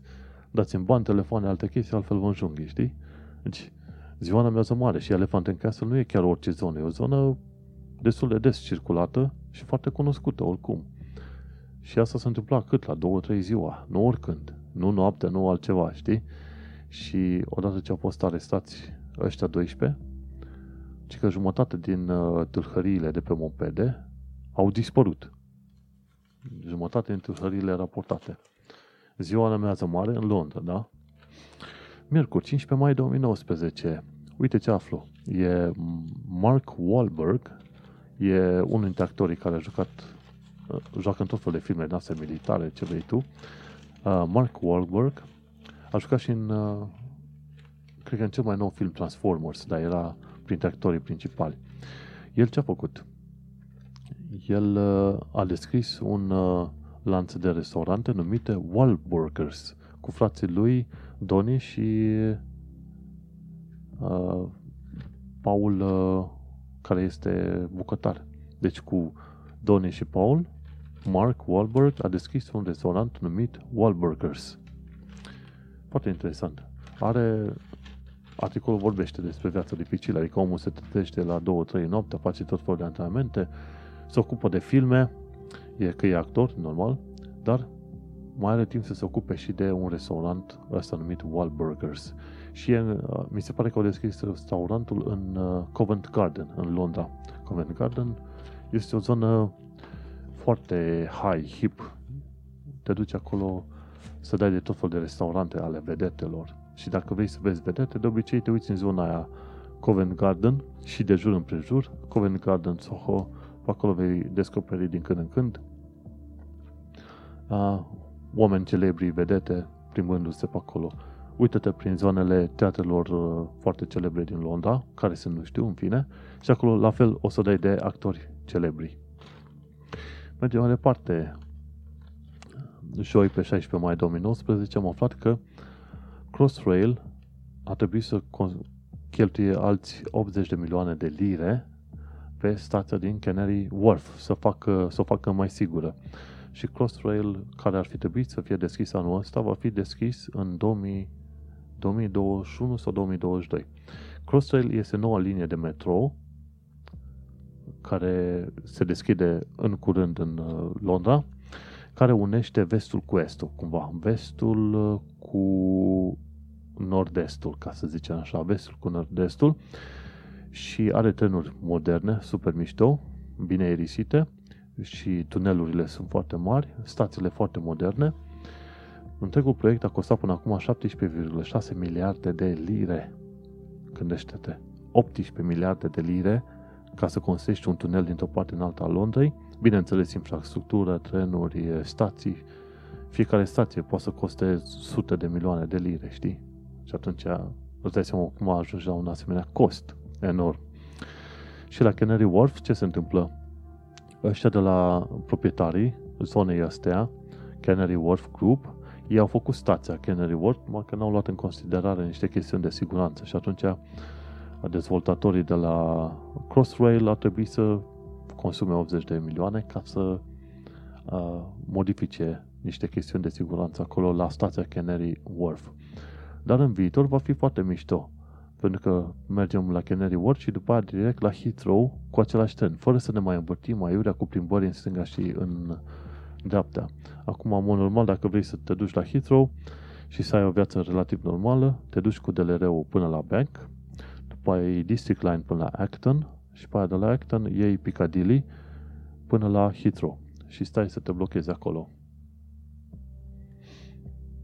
Împreună cu o tonă de oameni, vreau să zic. să transpiri împreună cu ei. Și așa Crossrail ar fi o chestie foarte mișto. Pentru că nu mai trebuie să faci atât de multe plimbări și costul este acceptabil. Mi se pare că era la vreo 10 lire. Nu, nu este foarte mult, mai ales că nu facem fiecare zi naveta cu la Heathrow cu trenul respectiv. Ei, și vineri 17 mai. Ce am aflat? Ei, bine, am aflat că Amazon cumpără a cumpărat o parte din uh, Deliveroo. Deliveroo e foarte des folosit. E Uber Eats, Uber Eats, Deliveroo și Just Eat sunt vreo trei aplicații care sunt uh, folosite în Londra pentru transport de mâncare, știi? Comanzi de la oricine, de orice vrei și ți se trimit. De obicei, Deliveroo e pe locul 1. Iar Amazon se pare că vrea să se bage și în uh, transportul de mâncăruri. Are și Amazon Fresh și așa mai departe și acum vor să intre și în uh, piața de transport de uh, fast food sau de mâncare către tine acasă. Și atunci, mai devreme sau mai târziu, sunt șanse mari ca Amazon să cumpere Deliveroo cu totul. Și Deliveroo chiar are putere pe uh, Londra, de exemplu. Până una alta să nu uităm că folosesc Amazon foarte des și pentru cumpăra de cărți, tot felul de produse, Amazon Video și Prime. Eu sunt foarte mulțumit de serviciile Amazon. Găsești câteodată produse ieftine la o, un singur cent. Transportul e vreo 2 lire, dar produsele sunt ieftine la un singur cent. Tot fel de prostii din asta de bucătărie, o sită, ceva, știi? Dar uh, Amazon se extinde într-un fel pe bună dreptate, pe de altă parte ei și merită pentru că au implementat niște servicii bune. Sunt uh, și pro și contra. În principiu eu, ca un consumator oarecare, sunt mulțumit de Amazon și dacă Amazon va prelua Deliveroo, cu asta basta, atâta timp cât menține serviciile înalte. Oricum, viața în Londra este foarte scumpă, mai ales din cauza chiriilor. Chiriile sunt enorm de mari. Din ce am înțeles eu, odată ce ai trăit în Londra și te-ai învățat cu chiriile și ai un salariu pe măsură, poți să locuiești liniștit în zone ca New York, San Francisco, Shanghai sau cine știe ce alte zone, Hong Kong, care sunt foarte scumpe, sau Tokyo. Odată ce ai supraviețuit în Londra, practic tu poți să supraviețuiești oriunde pe planetă. La la un moment dat era vorba asta, odată, odată ce ai învățat să supraviețuiești în New York, vei putea trăi în orice oraș mare de pe planeta asta. Ceea ce mi se pare un adevăr, ca să zicem așa. Și important este să ții cont de faptul că ai oportunități și de învățat și de dezvoltare și așa mai departe, însă nu uita, viața este chiar foarte scumpă în Londra.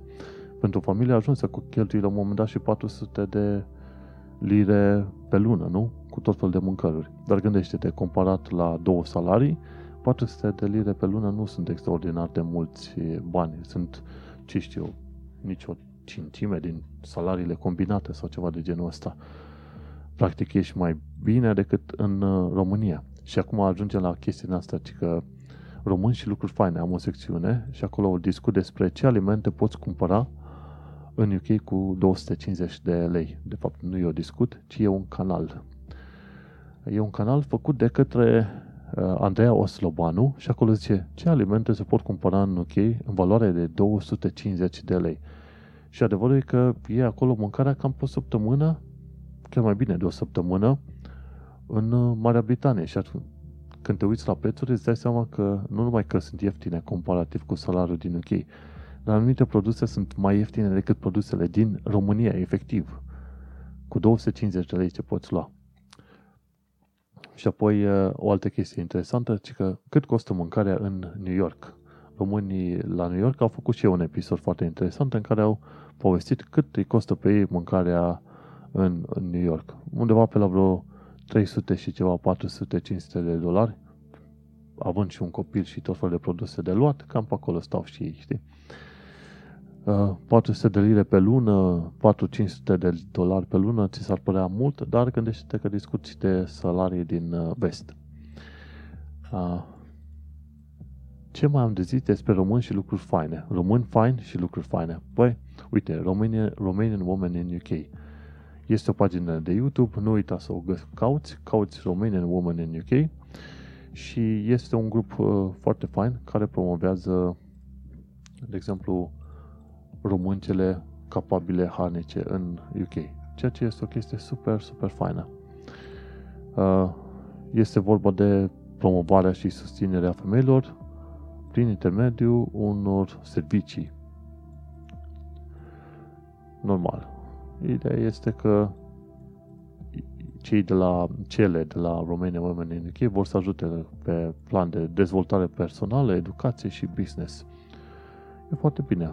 Au deschis în 2016 și nu ești o femeie care vrea să facă ceva în UK, ea să poate găsești niște informații la Romanian Women in, în, in UK. Și un alt român fain este Mircea Goia. Mircea Goia este și producător și scenarist. El a participat ca producător și, producător și cinematograf în uh, tot felul de filme din 2015 încoace, știi? Și uh, suntem pe Facebook, el pune foarte des uh, poze cu Arizona, locul în care locuiește el, mi se pare, în 2015.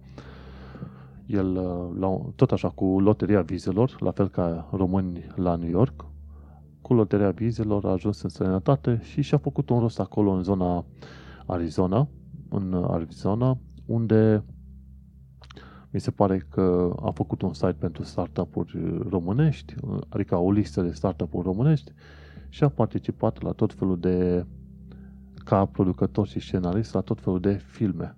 Mircea Goia. Caută-l pe, pe net și o să vezi. Un om foarte simpatic și uh, down to earth, cum să zicem așa, fără figuri în cap. Și hai să închidem toate discuțiile astea, că sunt foarte lungi, cu secțiunea de informații practice. Și la informații practice discutăm despre tot felul de situații, pentru că nu vei ști niciodată ce se va întâmpla. De exemplu, prima informație practică pe care o am este legată de Crime Stoppers. Dacă ai vreo problemă și vrei să o raportezi la poliție și nu e o chestiune urgentă, cum ar fi să ai niște vecini care fumează uh, tot felul de ierburi, e ilegal în UK, chiar și acasă, poți să iei legătura cu Crime Stoppers. Pe Crime Stoppers, uh, Crime Stoppers, liniuță.uk.org și acolo poți să raportezi tot felul de probleme legate de ilegalități. Partea foarte faină la Crime Stoppers este că ei nu salvează informații de identificare, ei trimit mai departe informațiile către poliție și atunci poliția nu poate să zică ok, știi informația de la X sau Y, pentru că ei n-au, n-au asemenea detalii. Ceea ce e un lucru bun când vrei să raportezi ilegalități în mod anonim. Pe locul 2, la informații practice, este ironvisits.co.uk. Este un site cu listă de evenimente din Londra. Săptămânal primesc un uh, newsletter de la ei în care îmi zice, ok, astăzi ai evenimentul X, mâine evenimentele X, poi mâine evenimentele Z. Este foarte fain în caz că îți place să participi la evenimente, să cunoști Londra din tot felul de puncte de vedere, inclusiv multicultural, istoric, ce vrei tu. ironvisits.co.uk Bun, pe punctul 3 ai, ai un link către un film pe YouTube care spune cum să aplici pentru joburi în UK. Și am pus și un link către CV-ul meu, model de UK. CV-ul făcut în 2015 și de atunci nu mi l-am mai uh, schimbat, pentru că nu mi-am schimbat jobul de muncă. No. Și pentru UK CV-ul are un alt model, nu se folosește modelul Europass deloc. În UK nu specifici vârstă, sex, naționalitate, uh, etnie, data nașterii, nu pui poză. Ok? Și câteodată unii oameni când își ștec numele, își ștec uh, în loc de Manuel Cheța, M. Cheța, știi? Deci, în așa fel încât să nu poți deduce uh, sexul persoanei, genul persoanei cu care discuți și este perfect uh, valabil. Uh, al patrulea sfat. Ce aplicație să folosești în Londra?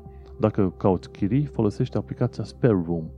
Dacă vrei să știi cum să ajungi din punctul A în punctul B, folosești City Mapper. Pentru cei care au dificultăți în crearea de conturi de bănci, uh, uite, poți să, folos- poți să apeleze la serviciile celor de la Monzo. Monzo.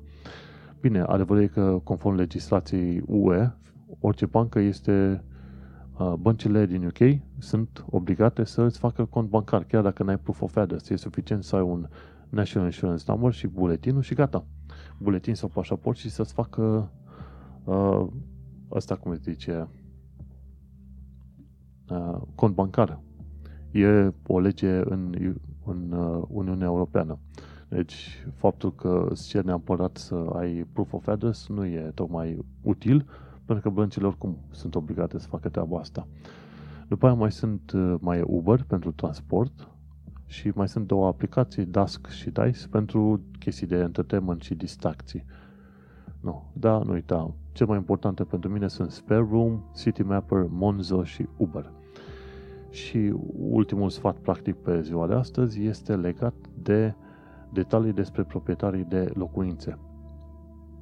Ce se întâmplă când te muți într-un loc nou, nu vrei să pățești ca mine, să semnezi un contract cu chiriașul care se dă proprietar, știi? Și după aceea să vină proprietarul să te dea afară din, uh, din uh, apartament. Nu.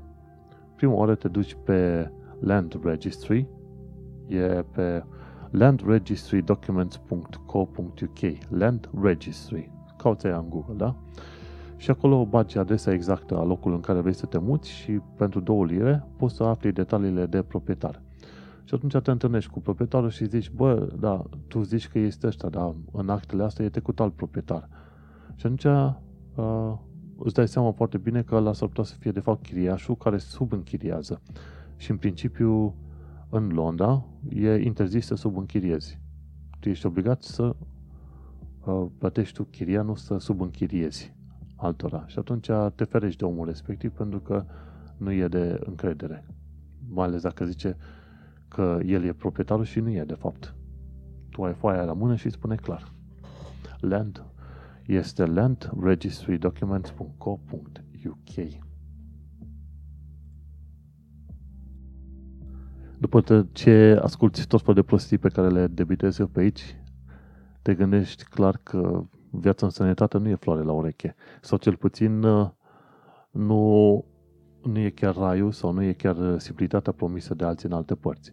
Ți-am spus, în medie este mult mai fain și este mult mai organizat în străinătate sau în UK, în cazul ăsta, decât în uh, România.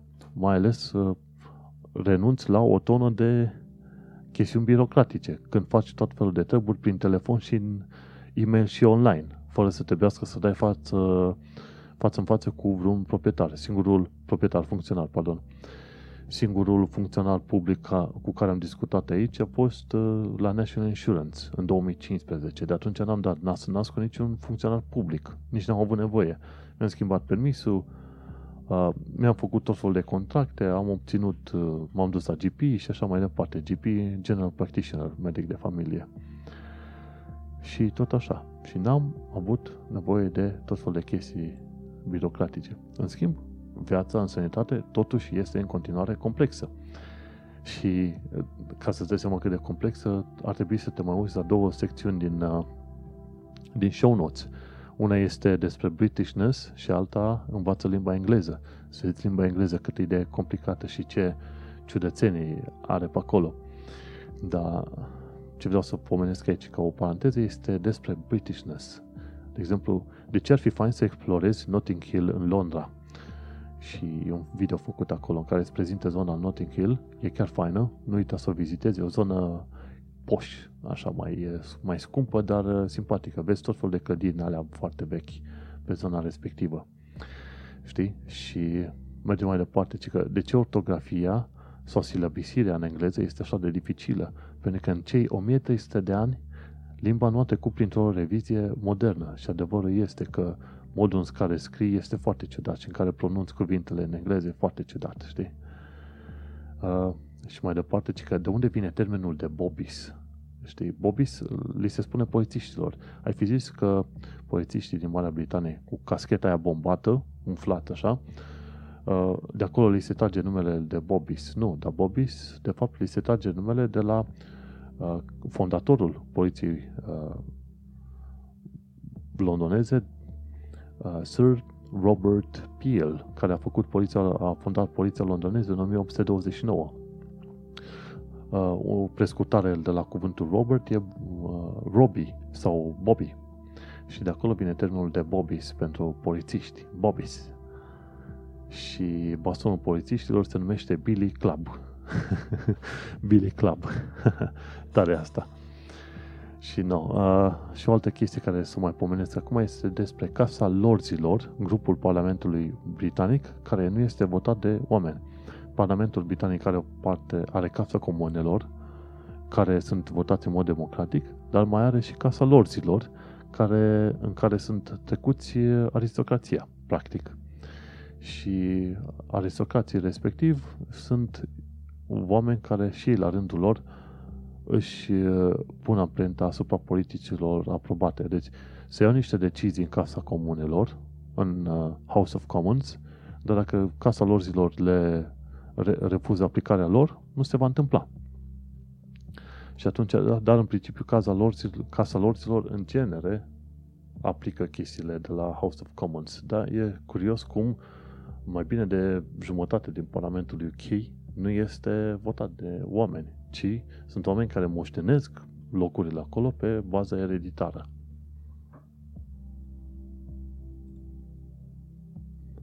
Multe mai sunt de zis, însă ne oprim pe aici. Nu uita că a venit primăvara, vara este o vreme faină, parcurile din Londra sunt extrem de multe și muzeile sunt extrem de gratuite. Așadar, dacă ai timp, ieși la plimbare cât poți tu de mult și profită de zilele însorite. De ce? Pentru că sunt foarte rare.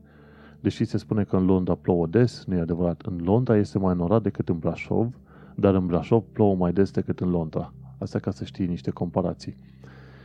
Și nu uita să te duci în tot felul de parcuri, pentru că parcurile din Londra sunt uh, foarte mari și foarte simpatice. Plus, uh, conform unor, uh, cum să zic, definiții tehnice, pe care l-am citit de curând undeva pe o pagină de Facebook, Londra, dar fiindcă are așa de mulți copaci uh, instalați în toate colțurile, uh, are, este considerată de fapt o pădure, practic o pădure locuită. Și este un lucru foarte bun. Găsești copaci în foarte multe locuri și asta este chiar un lucru bun. Nu uita, cât e vreme faină, ieși prin parcuri și du-te pe la muzee, că sunt gratuite și unele și altele. Noi ne mai auzim probabil după perioada de votare și sper că, nu, sper, eu chiar am convingerea că ăștia de la USR, USR Plus, da, vor prinde foarte multe locuri, dacă nu chiar mai bine de jumătate pentru europarlamentare. În rest, noi ne mai auzim cu viață londoneză, străină, newyorkeză, ce vrei tu, pe data viitoare. Stai că uitasem să fac un outro normal, cum trebuie tu ai ascultat podcastul Un Român în Londra. Eu sunt Manuel Cheța de la manuelcheța.ro și tu ai ascultat episodul numărul 64, unde am vorbit despre Europarlamentare 2019, despre East European Fair, despre întâlnire cu diaspora și, bineînțeles, despre Brexit. Noi ne mai auzim în uh, viitor, peste o săptămână, două, trei, patru, cât or fi. Să ne auzim cu bine!